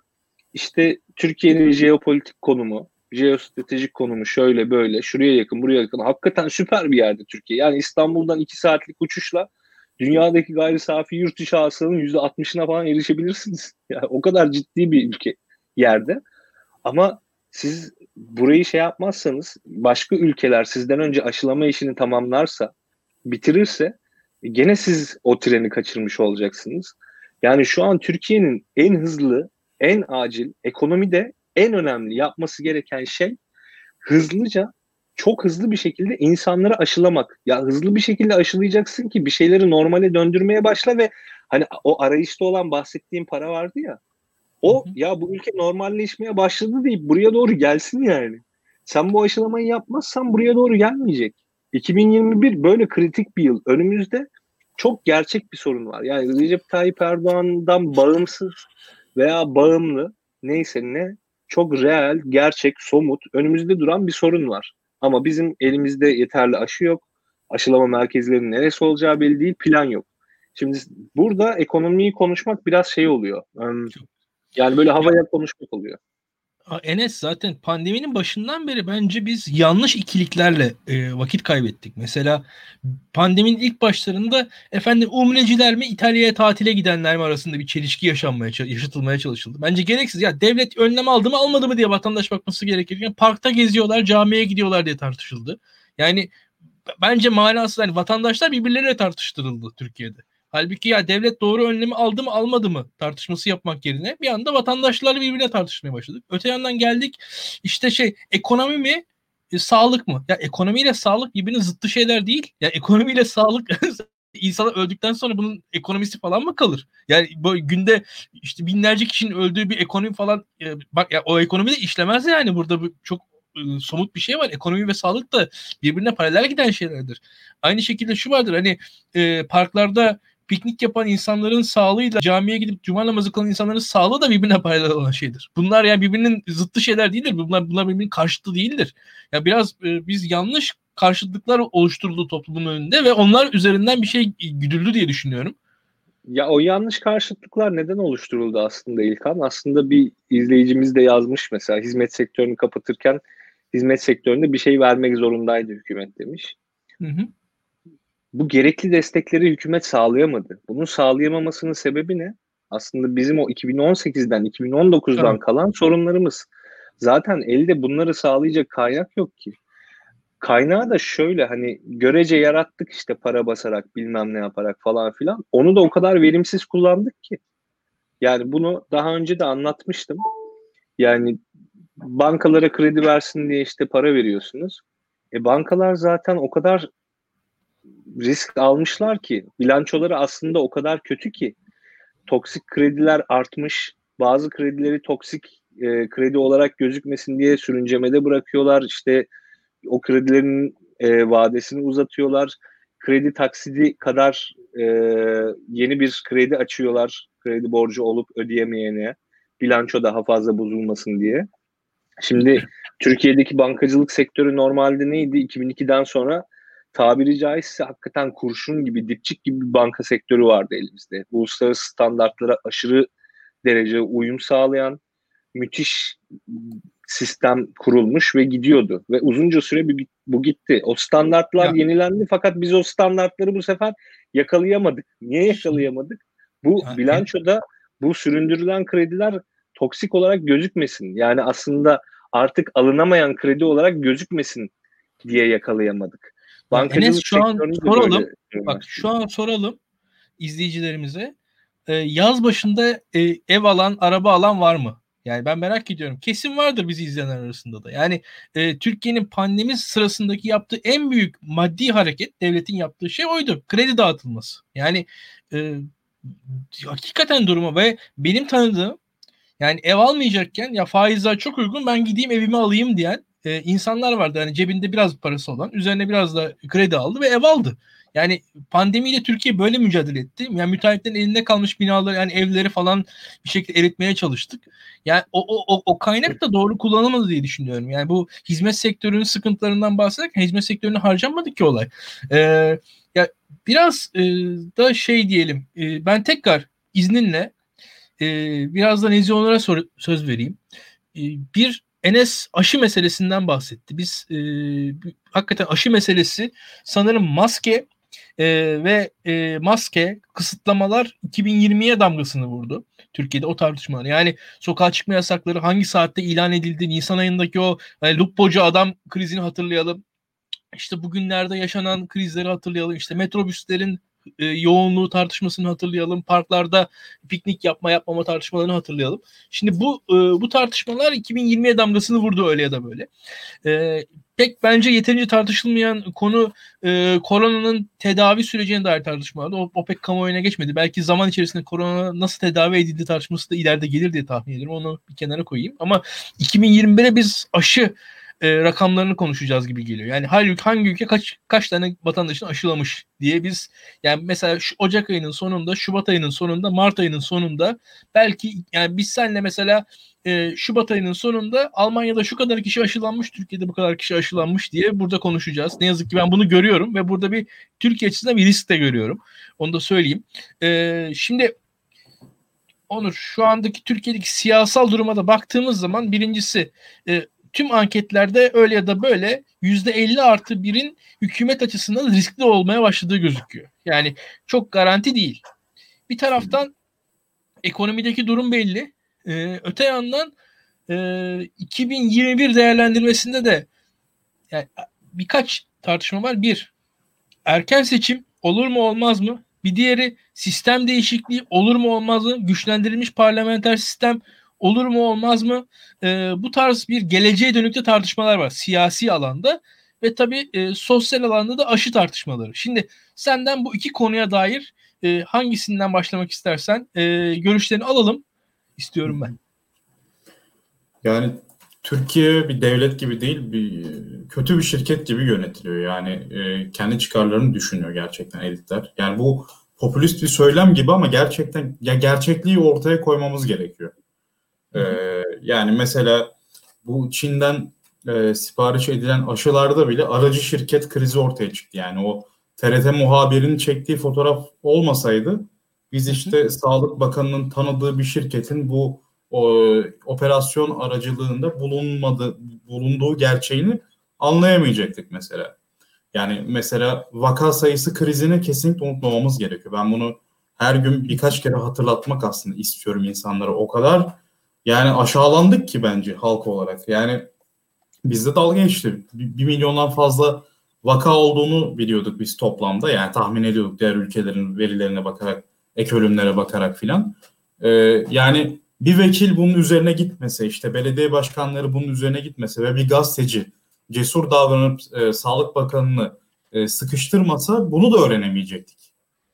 Yani Türkiye'de böyle devletin kurumsallığı falan bunlar hikaye yani. O maalesef e, devlet devlet gibi değil birkaç işte e, lord diyelim biz onlara elitlerin e, keyfine göre yönetiliyor yani. Dolayısıyla ben pandemi noktasında e, bu elitlerin de çok becerili olmadığını düşündüğüm için e, maalesef e, bir felaketle karşılaşacağımızı düşünüyorum aşılama konusunda. Yani bu Çin aşısının da e, sonuçları tam olarak belli değil. Sürekli olumsuz haberler geliyor Brezilya'dan, Endonezya'dan ki bu ülkeler e, pandemiyle mücadele konusunda birkaç adım geride ülkeler yani. Yani Brezilya en başarısız ülkelerden bir tanesi. Ben yani Türkiye'den e, daha başarısız nadir ülkelerden bir tanesinde bile e, aşının başarısı yüzde elli olarak açıklandı. Yani ben anlayamıyorum Türkiye yani neden bu kadar halkını düşünmüyor bu konuda. Muhtemelen gerçekten deniz bitti. Yani zaten Enes detaylarını verdi. Sen de örneklendirdin. Yani Türkiye'nin sadece kredi verecek mecali kaldı vatandaşına. E, dolayısıyla bu konuda da yine vatandaşını düşünmüyor. Ben pandemide dediğin gibi yani bu aşılama oranlarında Türkiye'nin yine en sonlarda olduğunu göreceğimiz tabloları tartışacağımızı ben de öngörüyorum ki zaten mevcut durumda da Türkiye çok geride başladı. Yani İsrail filan yüzde onlara geldi. Pek çok ülke en azından yüzde birini aşıladı nüfusunun. Bizde bilmiyorum ne kadar yani.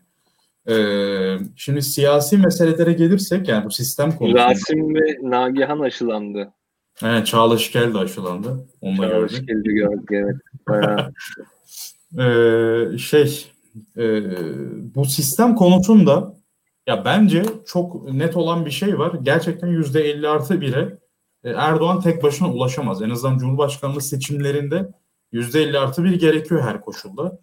E, bunu yüzde 40 artı bir yaptığında da yine muhalefete yarayabilir. E, dolayısıyla bence Cumhurbaşkanlığı seçiminde en azından yüzde 50 artı biri değiştirecek bir imkanı olduğunu düşünmüyorum. Bahçeli'ye de muhtaç e, kalacağını ben tahmin ediyorum açıkçası. Kolay kolay sistemin değişeceğini ben e, açıkçası öngörmüyorum. Çünkü sistemi değiştirdiğinizde mesela daraltılmış bölgeye geçtiğinizde MHP'nin e, sandalye sayısı düşecek. MHP niye böyle bir şey istesin? Yani MHP AK Parti e, sıralarından girecek parti değil. Sonuçta %10'a yakın oyu var. E, MHP'nin böyle bir şey isteyeceğini düşünmüyorum. Bazıları şunu diyor. MHP gider İyi Parti gelir. MHP gider işte DEVA gelir. Gelecek Partisi gelir filan. Yani kolay değil. Yani mesela baktığınızda Hilal Kaplan'ın bir videosu vardı bugün. İşte Davutçular filan diyor. Yani videoda şeyi görüyorsunuz. AK Partililerle işte Davutoğlu ekolü kanlı bıçaklı şu an. Ya bu insanlar bir yere çok zor gelir.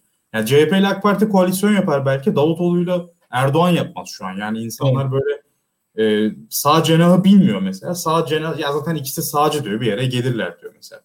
Mesela Meral Akşener için pornosu var dendi. Yani daha ne olabilir ki bu kadın bir kadın yani bir insan için diyeyim. Yani böyle bir şey olamaz yani.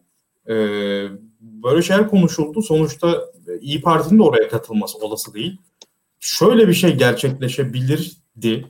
Erdoğan eski esnekliğinde olsa ben o kadar esnek olduğunu da düşünmüyorum. Ee, parlamenter sisteme geçişi kendi önerebilirdi. Yani bir şekilde işte koalisyon masası kurabilirdi. AK Parti, İyi Parti, MHP beraber olabilirdi. Fakat bence o esneklikte değil ve sistemin şu an değiştirilemez nitelikte olduğunu görüyor. Yani Cumhurbaşkanlığı sistemi, seçim sisteminden bahsetmiyorum. Şu an Tayyip Erdoğan'a herkes muhtaç. Tayyip Erdoğan da herkese muhtaç. İlginç bir sistem var yani. Yani gerçekten herkes Tayyip Erdoğan meşruiyetine muhtaç. Erdoğan da sistemi sürdürmek için güç atacıklarına muhtaç yani. Böyle karşılıklı bir ilişki var. Bence bunun sürmesini diliyor muhtemelen Erdoğan. Yani hayatını bu şekilde sürdürmek istiyor. Ee, ben ya. o esnekliği gerçekleştireceğini de düşünmüyorum açıkçası. E, dolayısıyla seçimlerin ben e, 2023'ten belki bir sene önce veya 2023'e az bir süre kala bir şekilde meclisin kararıyla e, erken seçime gidilerek gerçekleştirilebileceğini düşünüyorum. Çünkü Erdoğan'ın bir dönem daha Cumhurbaşkanlığı yapıp yapmayacağı bir sorunsal aslında. Belki de bu olumsuz şartlarda Erdoğan o tartışmayı açmak istemez. Çünkü e, Türkiye'de vatandaşın yani bu partizan olmayan kısmı demokrasinin seçim kısmının kurallarına çok bağlı. Yani oy sayımı, seçilme usulü falan bunlar insanlar biliyor bunları. Yani e, fazla hırs ters tepiyor burada. Belki Erdoğan İstanbul seçimlerinden ders alarak erken seçim ilan edip o son döneme dair tartışmaları da ortadan kaldıracak şekilde bir seçime gidebilir diye düşünüyorum. Ee, bu sene seçime gitmesi kolay değil ama tabii yani Devlet Bahçeli faktörü var bir de günün sonunda. Onu ben her zaman eklerim. Yani hakikaten ne olduğunu bilmiyoruz Devlet Bahçeli'nin. Kendisine e, ak saçlı muamelesi yapıyor. İlginç yerlerde de gerçekten inisiyatif alıyor. E, yine inisiyatif de alabilir bir yerde. Emin değilim ama bu sefer zor gözüküyor açıkçası. Zaten sıklıkla vurguluyor. Yani seçim vaktinde yapılacak diye. E, yani ben de 2023'ten çok daha önce bir seçim beklemiyorum açıkçası. Yani 2018 ben... seçimleri de 2019'da yapılacaktı değil mi? Yanlış söylemiyorum ben şu an. Nasıl? Normalde. 24 Haziran 2018 genel seçimler erken seçim ya. Vaktinde evet. yapılmış olsaydı 2019'da yapılacaktı değil mi? Doğru. Doğru evet. 5 yıl. Çok da, çok da erkene çekmedi baktığımızda yani. Ona katılıyorum. Ee, yani ben genel olarak yorumlarına katılıyorum. Biraz belki şunu ekleyeyim, eklemek isterim. Ee, bu Berat Albayrak meselesini hatırlatarak e, tekrar söyleyeyim. Ee, Berat Albayrak tasfiye olmuş olsa da Berat Albayrak'ın temsil ettiği yapı hala iktidarda şu anda. Yani nedir? Mesela Mehmet Uçum. Bu kişi mesela Tayyip Erdoğan danışmanı ve şu an güçlü bir şekilde Cumhurbaşkanlığı sistemini savundu. Öyle bir yazı yazdı. Bu danışman ekibi mesela orada duruyor. Ee, burada Berat Albayrak'ın kendisinin temsilcisi olduğu insanlar hala iktidarın yanındalar. İktidarın çeperinde bu insanlar. iktidarın içinde bu insanlar. Ve özellikle ekonomide e, beklenilen iyileşme Berat Albayrak sonrasında önümüzdeki birkaç ay içerisinde gelmezse bu ekibin gücünün Tayyip Erdoğan üzerinde tekrar artabileceğini de düşünüyorum ben hatta. Ve e, sana da birazcık daha yakınlaşarak şöyle söyleyeyim Onur.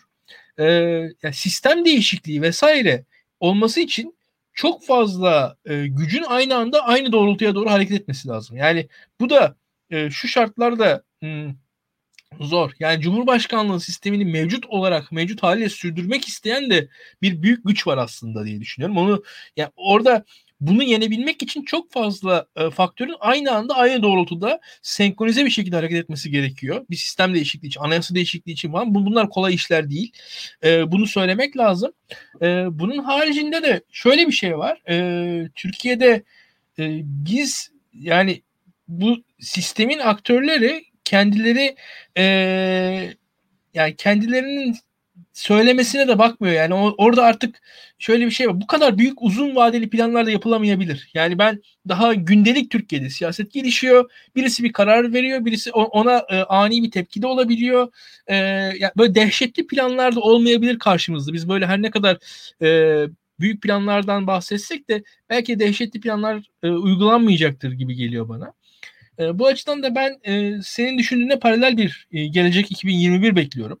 Ama 2022'de dediğin gibi tekrar kartlar dağıtılabilir. E, yeni bir erken seçim ihtimali 2022 için daha olası gibi geliyor bana da. E, tabii biz bunu yine tartışacağız. Yani hiçbir şey belli olmaz. E, yani burada e, bu dönüşüm değişim ne zaman gelir, ne zaman gerçekleşir e, ve tabii şunu da söylemek lazım. Hani anketler başka bir noktaya giderse e, bu siyaseti de tekrar kodlar. Yani şu anki anketlerdeki biz mesela 2000 20 boyunca belli bir doğrultu görebildik ama sonuçta dalgalı hareket etti. Yani korona gündemi oldu, anket bir tarafa doğru dalgalandı. Ayasofya oldu, anket anketler bir diğer tarafa doğru dalgalandı. Ee, işte atıyorum e, Kılıçdaroğlu'nun konuşması dendi veyahut da vaka sayıları dendi şu oldu bir, veyahut da esasında bir dalgalanma vardı bir doğrultu olmasına rağmen. Hani bir sinüs eğrisi gibi bir e, grafik vardı sonuçta ortada. Görebildiğim kadarıyla benim. Ama e, bunun neticesi bir yere doğru giderse onun e, siyasal karşılıkları olur yani diye düşünüyorum. Bakalım. E, benim de seninkine paralel yorumlarım var. Yani çok farklı düşünemiyorum senden. Yani burada e, ben araya girdim. Enes'in söz hakkı var aslında ama e, siyasi mesele ya bana şöyle geliyor. Benim korktuğum senaryo şu açıkçası. E, Şimdi İyi Parti'yi yanlarına alamadılar. Ya İyi Parti'yi bence denediler ilk önce ilk seçenek olarak. Çünkü AK Parti ile MHP bence gidişatın farkına vardı. AK Parti anketlerde 2018'de kararsızlar dağıtılmadan yaklaşık 40, MHP'de 10 civarıydı. Ona yakındı. E, iki parti e, pandemiden önce 35'e düştü AK Parti. Diğeri 8-9'a düştü. Şimdi o diğer 30 bandına geriledi. E, MHP 6-7'ye geriledi. Yani baktığınızda 36-37'ye geriledi. Diyelim ki kararsızların 9 puan kararsız var. Hadi 6'sı gelsin e, şey Cumhur saflarına. Yine de muhalefete geçemiyorlar. Çünkü muhalefet 45 puana yaklaşıyor artık. Yani 43'e 45 bitiyor. İşte 88'e 43 alıyorsunuz. Yani yine %48-49'da kalıyorsunuz. Yani geç, geçerli oylarda, geçerli oylarda Cumhurbaşkanlığını kaybedebiliyorsunuz böyle. Ee, tehlikeli olan şey şu, HDP'yi bir şekilde tamamen pasifize etmek, e, etnik milliyetçi olan seçmenin yani bugüne kadar işte BDP, daha önce DTP ne varsa işte hep çizgisinden beri bu yana e, hep çizgisinden beri e, o, o kanala oy veren yüzde 5-6'lık kitleyi boykota götürecek bir senaryoyu ortaya koyma. E, kalan seçmen zaten HDP'nin stratejik seçmeni. Onlar muhtemelen muhalefet partilerine dağılacak. Ee, yani, yani çok, karışık %100'ün %51'i değil de %90'ın %46'sı hedefi. Aynen. Yani şöyle düşünelim şimdi yani bakkal hesabı gibi oluyor da muhalefetin diyelim ki e, oyu e, kararsızlar dağıtılmadan 43 puan. Bunun içinde HDP 10 puan. HDP'nin 5 puanını siz boykota götürseniz götürürseniz e, muhalefeti 38'e çekiyorsunuz. E, sizin zaten kararsızlar dağıtılmadan oylarınız 36-37. Kararsızlardan da birkaç puan daha alıp mesela 40'a 38 yapabiliyorsunuz. Katılım çok düşüyor. Yani %78'e kadar geliyor. Türkiye'de katılım 80-85 arası değişiyor bu aralar. E, siz katılımı düşürüp havuzu daraltıp kendi kitlenizi sabit tutarak havuzdan da HDP'yi dışlayarak HDP seçmenin yarısına yaklaşık e, bu şekilde iktidarınızı sürdürebilirsiniz ki Doğu ve Güneydoğu'da sonuçta e, asker ve polis gerçekten güçlü ve e, iktidarla güvenlik güçleri bir ittifak halinde şu an. Yani e, büyük bir hegemonyanın parçaları yani. HDP'den bahsetmişken Onur şunu da eklemem lazım. Şimdi biz güçlendirilmiş parlamenter sistem tartışırken Türkiye'de biraz eksik tartışıyoruz. Çünkü güçlendirilmiş parlamenter sistem diyoruz da Cumhurbaşkanı sistemi nasıl geçtik biz? Tayyip Erdoğan'ın şahsi heyecanı falan dikkat edin. Tayyip Erdoğan Cumhurbaşkanı olmak istiyordu. Başkan olmak istiyordu Tayyip Erdoğan ama HDP mecliste kritik parti haline geldiği anda aslında Türkiye'de güçlendirilmiş parlamenter sistemden yani parlamenter sistemden çıkıp başkanlık sistemine geçiş başladı. Şimdi bir başkanlık sisteminden tekrar parlamenter sisteme geçildiği anda Türkiye'de HDP tekrar mecliste kritik parti yani iktidar belirleyen parti haline gelebilir. Ve bunun da e, rahatsız edeceği Türkiye'de e, yerler güçler olduğunu düşünüyorum ben. Bir de böyle bir durum da var. Bunda hani Türkiye hani sadece hani, hani biraz e, tabii ki muhalif olarak Tayyip Erdoğan eleştiriyoruz doğru da başkanlık sistemine geçiş sadece Tayyip Erdoğan'ın fikrinden ibaret değil burada. Ya HDP %7 oy alsaydı ve parlamento dışı kalsaydı Türkiye'nin ben kolay kolay başkanlık sistemine geçeceğini düşünmüyorum. Yani burada evet. Buradaki bu dinamik de HDP'nin %13 alıp meclisteki iktidar belirleyici kritik kilit parti haline gelişi tetikleyici oldu ve yarın bir gün tekrar parlamenter sisteme dönüldüğü anda HDP yine hükümeti belirleyen parti olabilir. HDP'li bakanlara Türkiye'de devlet yapısı hazır mı? Bu soru ortada. Yani bu sorunun cevabı cevabı yok ve yani e, biraz bunu düşünmek lazım. E, parlamenter sistem konuşan insanlar, tartışan insanlar haklı olabilirler, haksız onu onu onu tartışmıyorum ama konunun HDP bağlamını ve hani parlamenter sistemden başka sisteme geçişteki HDP'nin etkisini e, görmeden tartışıyor tartışıldığını düşünüyorum konu. Sanki HDP yokmuş gibi, sanki klasik doğru yol ANAP koalisyonu kurulacakmış gibi bir parlamenter sistem tartışılıyor. Şu anki Türkiye'nin demografisi, siyaset yelpazesi farklı. Şu anki yelpazeyi düşünerek, onu kafada kurarak tartışılması tartışılmalı Türkiye'de parlamenter sistem. Yani şu var, senin dediğini e, şu, şu örnekle destekleyeyim. Türkiye her an parlamenter sisteme geri dönersek eğer 7 Haziran yaşamaya gebe olacak. Yani fiili olarak öyle işte. AK Parti o zaman %42 idi. Şu an biraz daha düşmüş olacak. MHP iki parti ayrılmış durumda. Yani az çok e, o zaman ne olmuştu? CHP, MHP ve HDP'nin bir araya gelmesi lazımdı. E, MHP bunu yapmadı. Karşı tarafa geçti günün sonunda. Evet. Yani e, orada farklı bir refleks verdi. Çünkü burada da İyi Parti belki öyle bir şey yapabilir. E, veya işte sağ diğer sağ partiler yani parlament şöyle Tayyip Erdoğan seçimi kaybettiği durumda e, ve parlamenter yani aslında bu önümüzdeki seçimin tartışması değil. Önümüzdeki seçimde sonuç olarak Cumhurbaşkanlığı hükümet sisteminde gideceğiz. Eğer Erdoğan yani Erdoğan bu duruma karışmazsa muhalefetin o kadar vekili yok sonuç olarak. E, Cumhurbaşkanı seçeceğiz halk tarafından ve normal başkanlık sistemine devam edeceğiz. Bir sonraki dönem için aslında biz tartışma yürütüyoruz şu an. 2023 için değil de atıyorum ne zaman işte 2023'ten sonra ne zaman seçim gerçekleşecekse 2025 mi 27 mi yoksa vaktinde mi onu bilemem ama sonuçta bu Türkiye'nin yani Kürt meselesi Türkiye'nin en kadim meselelerinden bir tanesi olduğu için e, bunu tekrar tekrar hatırlamak gerekiyor. Yani İyi Parti ya İyi Parti'yi geçtim CHP mesela HDP ile aynı koalisyonda yer alabilecek mi? Yani bu esnekliği gösterebilecek mi bilmiyorum e, parlamenter sistem mesajı verirken partiler e, herkesin kafasında muhtemelen farklı bir ajanda var. Yani herkes aynı şeyi söylüyor e, ama kafadaki ajandanın ne olduğunu bilmiyoruz. Yani bütün partiler baktığınızda şu an tüm muhalefet partileri istisnasız hepsi e, parlamenter sistem savunuyor.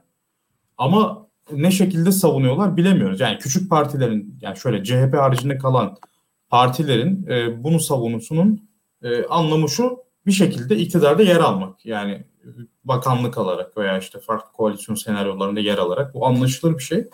Ama bu koalisyonun içinde HDP'yi geçtim. CHP de belki yoktur kafalarında sağ partileri.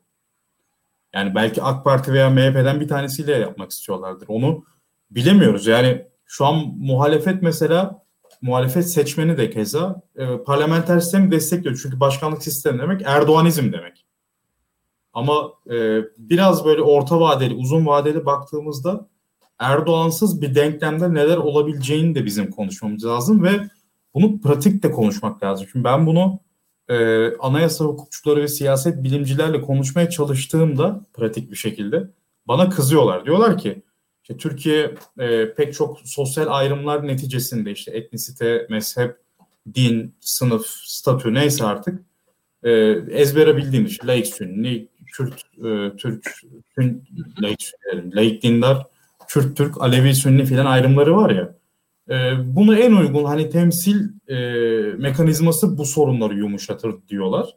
Dolayısıyla parlamenter sistem ama güçlendirilmiş yani yürütmenin e, bir şekilde e, yine yeni etkin olduğu fakat yasamanın ve yargının yürütmeyi güçler ayrılığı prensibiyle e, doğru dürüst denetleyebildiği bir sistem hayal ediyorlar. Ya tam bu idealle çalışır. Ama Türkiye'de seçmenin HDP'ye karşı bir refleksi var. Mesela biz geçen yayınımızda Profesör Doktor Emre Erdoğan'ı aldık. Orada İyi Parti ve CHP'lilerin kendine en uzak gördüğü parti tamamen AK Parti değil. Yani CHP'lerin bile %50'ye yakını HDP diyor. İyi Parti'de %65'i HDP diyor. Yani CHP ile İyi Partililer e, siyasi muhalifler kadar Tayyip Erdoğan'ın gazabına uğramış kitleler değil yani. Onlar için HDP Erdoğan'dan daha kötü. Yani öyle bir senaryoda belki de AK Parti ile MHP'nin yer, yer aldığı bir senaryoyu tercih edebilecek seçmenleri var. Yani önemli bir kısmı öyle CHP ve İyi Parti seçmenin. Hatta siyasi eliti de öyle yani baktığınızda. Yani İyi Parti siyasi elitin zaten önemli bir kısmı öyle. CHP'de de hala mesela Muharrem İnce yani 24 e, Haziran 2018 akşamı bence siyasi kariyerinin kırılma noktası oldu ve sürekli düşüşe geçti. E, buna rağmen hala o ulusalcı tabana seslenebiliyor ve CHP genel merkezi e, Muharrem İnce'den çekiniyor günün sonunda. E, dolayısıyla gerçi Muharrem İnce Demirtaş ziyaret etti falan ama yani siyasetçi sonuçta böyle bir ayrım olduğunda ulusalcı kanadı temsil edecek rahatlıkta birisi. O ideolojik pozisyonda rahatlıkta sahiplenir. Yani Muharrem İnce hem demokrata da oynayabilir hem daha ulusalcı evet. işte ikisini de oynayabilecek bir figür yani. O açıdan iyi bir siyasetçi. Hani bu şey değil, faydacılık, çıkarcılık değil. İkisine de uyuyor gerçekten söyleme. Ee, dolayısıyla ben e, başkanlık sisteminin kısa kısa hatta orta vadede e, yani muhalefet tarafından tamamen yabana atılmaması gerektiğini düşünüyorum. Yani bu HDP meselesi yani ya şöyle yapılacak güçlendirilmiş parlamenter sisteme bir şekilde geçirilecek, geçilecek baraj düşürülecek. Baraj düşürülünce zaten HDP'nin e, oy oranı da düşmüş olacak ve kingmaker pozisyonundan bir şekilde uzaklaşmış olacak HDP. İşte belki yeni partiler kurulacak ne bileyim.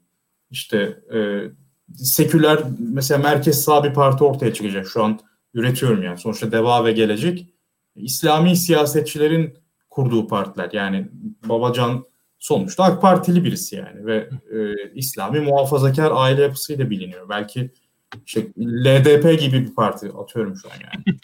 Eski ANAP gibi parti aradan çıkacak. Öyle şeyler de olabilir ama yani bunların iyi düşünülmesi gerekiyor gelecek adına. Bu baraj meselesi, HDP meselesi bunlar e, Erdoğan'ı da aşan. Yani Erdoğan sonuçta 1900 hadi 89'dan beri e, sistem içinde var olan birisi ama Kürt meselesi 1900 yani ne 1900 1800'lerden beri süre gelen mesele yani.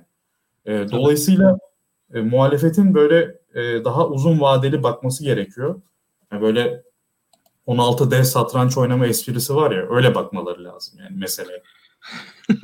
yani yani. E, hakikaten zor işler. E, Enes senin de sözlerini alalım. Artık e, bir 100 dakikayı dolduruyoruz neredeyse. Daha da uzatmayalım istiyorum. Bunun arkasından evet. da yavaş yavaş sonlandırırım. Eğer özel söyleyeceğim başka şeyler varsa tabii söyle. Yo aslında ben daha kısa konuşacağım. Çünkü zaten bu işlerin erbabı nezih. Yani ben o anketleri takip etmiyorum vesaire. Daha çok nezih biliyor. Onun için onun söylediklerinin çoğuna katılıyorum en nihayetinde. Fakat belki şey olabilir. Yani İyi Parti tabanı tamam HDP'ye uzak ama hani aşırı seküler bir taban. Yani tüm anketlerde görüyoruz en seküler taban enteresan bir şekilde CHP çıkmıyor. İyi Parti tabanı çıkıyor. Bir garip durum var orada. Onun sebebini tam bilemiyorum artık. Hani örneklenme değişik, farklı bir durumu var ama eğer bu gerçekse işte AK Parti'ye hiçbir şekilde yanaşmayacaklarının resmi gibi bir şey bu da. Ee, bir onu vurgulamak istedim bu konuyla ilgili. İkinci olarak da şey demek lazım artık. Yani bu ekonomik sorunlarla ilgili ya partilerin bazı starlar vesaire çıkarması lazım diye düşünüyorum ben artık. Şimdi Ali Babacan evet ekonomik konusuyla ilgili bir star ama o aynı zamanda parti başkanı. Yani o işi yapamaz. Yani devadan birileri çıksın. Hakikaten bu işin starı olsun. Yani 3-5 kişi çıksın. İşte e, yani İyi Parti'den birileri çıksın. Evet ekonomiyle ilgili e, iş yapan işte açıklamalar yapan daha doğrusu e, vekilleri vesaireleri var ama Yani daha ciddi bir şekilde bu işe eğilmelerini e, talep ediyorum ben. Çünkü şöyle bir durum var ortada. Biraz önce söylediğim şey ya hiçbir düşüş tamamen sürmez. Yani burası da en nihayetinde 80 milyonluk bir ülke. Ya bu ekonomik durum 2021'de böyle gitmez ama 2022'de de hadi şey 2021'de düzelmez. Hadi 2022'de de düzelmez. Ya 2023'e doğru biraz daha derlenip toparlanabilir. Yani en nihayetinde aşılama işi gecikmiş de olsa tamamlanabilir. Yani tekrar dipten yukarı doğru çıkabiliriz. O zaman aslında muhalefetin en büyük elindeki koz olan ekonomi kozu ortadan kaybolabilir. Çünkü ekonomi biraz önce söylediğim gibi yukarıdan bakınca daha basit ama içine girdikçe karmaşıklaşan bir şey ve o karmaşıklığı o karmaşıklık içinden söylem üretmek çok zor. Yani işler iyi gidiyor gibi gözükürken aslında arka planda çok kötü olduğunu anlatmak çok zor yani insanlara. Hani işler kötü giderken yani gerçekten ya kötü gidiyor anlatmak daha kolay. Yani erken seçim diye partilerin bastırması, e, işte ciddi anlamda ekonomi politikalarına ilişkin e, bunun etkilerine, sebeplerine ilişkin ciddi açıklamalar yapması vesaire. Yani hatta buna ilişkin yani dediğim gibi star dediğimiz adam sadece şey değildir. Yani demeç veren falan filan değildir. Yani bu işin kitabını yazacak. Bu işle ilgili makaleler yazacak. Bu işle ilgili konuşacak. Bu işe kendini adayacak. Ee, işte sağda solda çarşıda pazarda da gezecek. İşte bir yandan işte Silikon Vadisi'ne de gidip işte orada da poz kesecek vesaire. Hani böyle insanların e, partilerin içinden çıkması lazım ve yok ya bu partiler bunları bulamıyorsa hani biz bile Daktilo 1984'ten yani Daktilo 1984'te buluruz yani böyle 3-5 adam. Ya bizim izleyicilerimiz arasından, işte okuyucularımız arasından, yazarlarımız arasından. Ya partilerin bunu yapması lazım. Yani şu aşılama mevzunu özellikle tekrar vurgulayayım. Ya bununla ilgili ciddi partilerin bastırması lazım. Aşılamanın gecikmemesiyle ilgili. Ben onunla ilgili hala bir söylem göremiyorum. Çünkü bir şekilde bu söylemleri geliştirmediğiniz zaman ee, ya ne yapacaksınız ki? Zaten elinizde hiçbir şey uygulama gücü yok. Ne yapmanız lazım? Söylem geliştirmeniz lazım. E hadi aşılama çünkü ekonomi daha da kötüye gidecek vesaire. Bunları artık yavaş yavaş dinlendirilmesi lazım. Yani biz mesela bunu ilk biz konuşmuyor olmamız lazım ya. Yani bunları niye ilk biz konuşuyoruz? Yani ben onu anlamıyorum yani. Şimdi iş gene muhalefet partilerine vurmaya dönmesin ama ya beklentimiz var onun için diyorum. Yani beklentim var benim.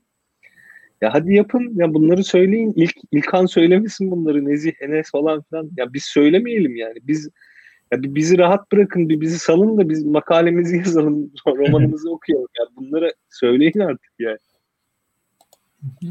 Öyle. Ama ben burada e, Selin Sayakböke'ye bir parantez açmak isterim. Mesela son dönemde o çabalıyor yani ama daha etkin olabilir dediğin gibi. Ya benim aklıma şey geliyor. Polonya'da bir başbakan var. Adını unuttum ya.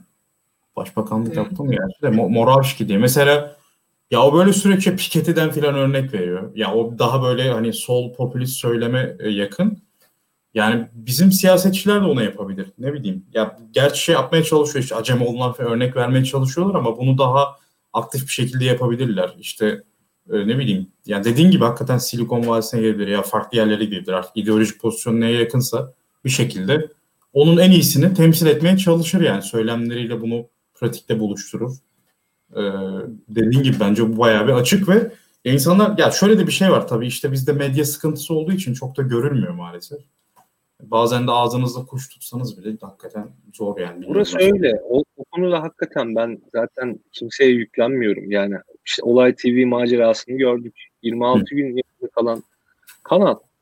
Yani bu, bu sıkıntıları biliyorum ama emin olun bir şekilde teveccüh görüyorsunuz. Yani siz bunu tamam işte Kırşehir, Kaman'daki insana belki çok doğrudan ulaşamıyorsunuz ama oradaki bir kısım insana ulaşabiliyorsunuz. Yani orada da işte YouTube sonuçta izleyen, işte Twitch kullanan, Discord kullanan birileri gene var yani hiç yok değil.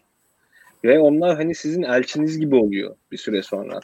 Şimdi şimdiden başlamak lazım ki bu şeyleri geliştirmeye. O o kılcal damarlara nüfuz etsin. Yoksa nüfuz etmiyor işte çünkü medya yok. E, gitmiyor oralara söylem. Ya bunun gitmesi süre alacak yani biraz böyle şey tergla, e, telgraf diyorum mektupla göndermek gibi.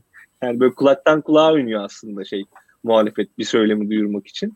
İşte o, o da biraz zaman alacak ve kulaktan kulağa oynadığı için de basit söylem üretmesi lazım. Şimdi ekonomi derken kötü olduğunu anlatmak çok zor ya. Orada kulaktan kulağa oynayamazsın. Ama şu an tam kulaktan kulağa oynamak için mümbit bir ortam var yani. Şu an oynamak lazım onu.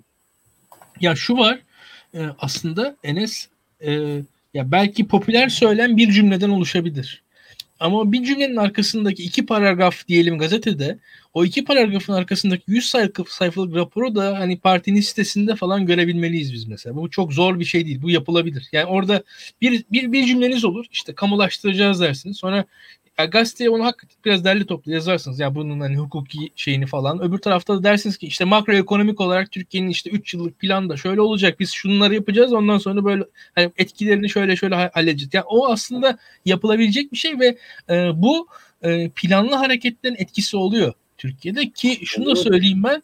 E, yani Türkiye'de yani bakın vaat diye bir şey var. E, vaat aslında şudur. Yani e, inandırır inandırıcı olursa bir vaat anlamlıdır. Yoksa hani herkese işte hani altından küvet vaat ediyorum falan hani veyahut da işte hani elmas bisiklet vaat ediyorum falan. değil. Yani olabileceğine inandırırsanız ancak bu vaatler anlamlıdır. Yani hani inanılmaz vaatler vermeniz değil. Ama olabileceğine de inandırmanız meselesi. O inandırma meselesinde aslında e, hani vaadin kendisi popülerdir.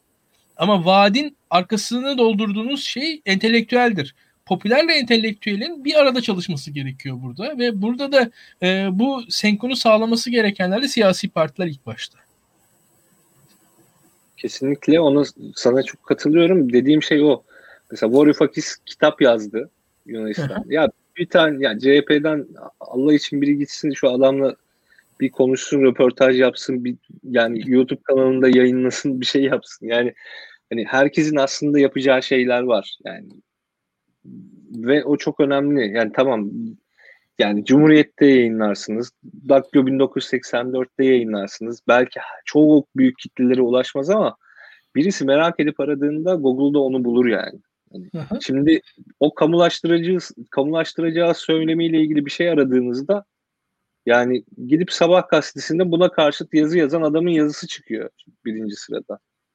Yani koy bunu internet sitene, bas reklamı Google'dan, yani bir şey yap yani. Kamulaştıracağız lafını herkes duyuyor. Koy sitene başka bir siteye koy ya da bas yani reklamı Google'dan arayan onu gör. Senin siteni görsün. Ya bir bunları falan filan yapmak lazım yani.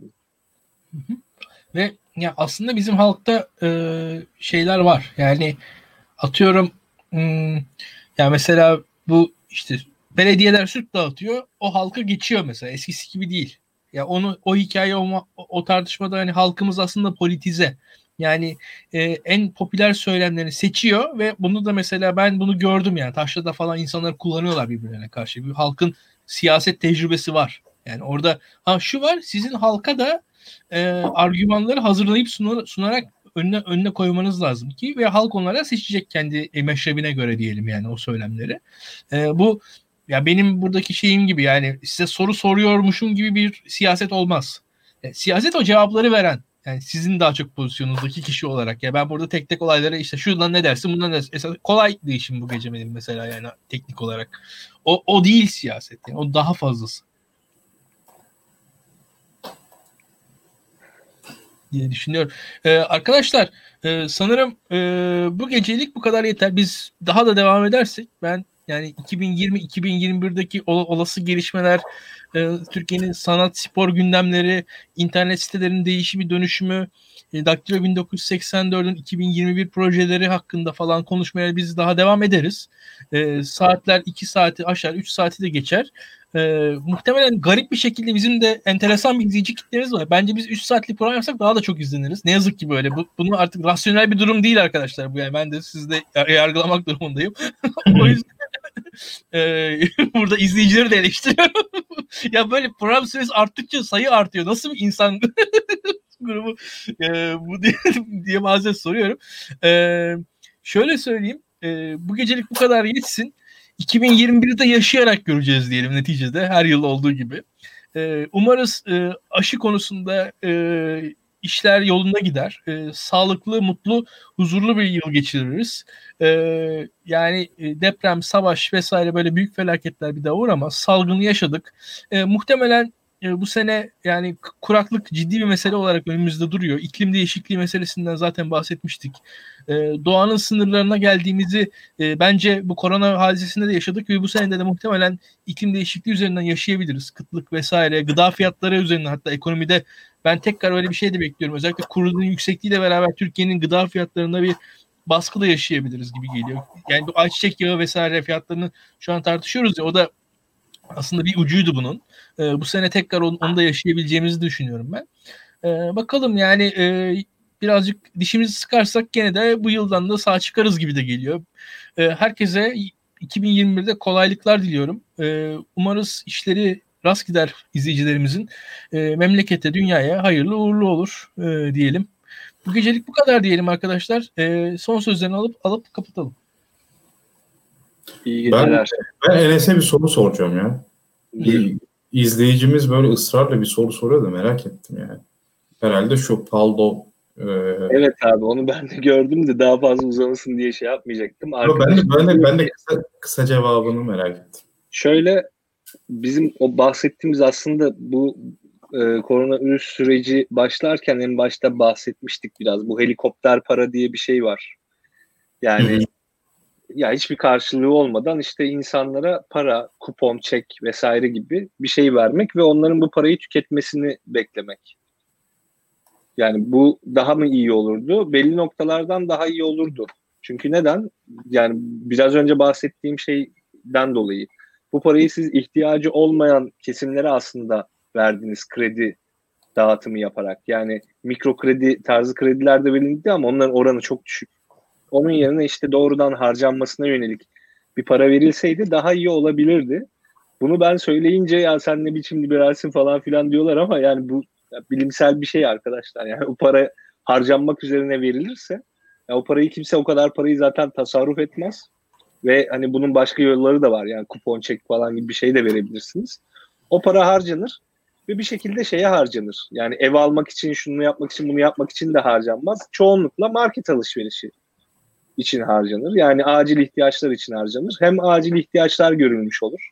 Yani kırılgan kesimler için. Hem de o sektördeki e, o andaki durağanlık biraz daha aşılmış olur. Ama yani temel kalıcı çözüm zaten üretmez yani bu işte bir nefes alma imkanı verir. Bakalım. Yani onu ya, o yapılsaydı bence daha iyi olurdu o helikopter para mevzusu yapılsaydı hani. Ama bunun optimum oranının ne olduğunu iyi ölçmek biçmek lazım. Yani bin lira da olabilir bu, 2000 de olabilir. Ama sanırım 15-20 bin olmaz. Yani. Teşekkür tamam. ederiz. Rica ederim. Teşekkürler diyelim. Bu gecelik bu kadar diyelim artık. Yavaş yavaş iyi geceler diliyoruz arkadaşlar. Ben yayına son veriyorum. İyi geceler. İyi geceler.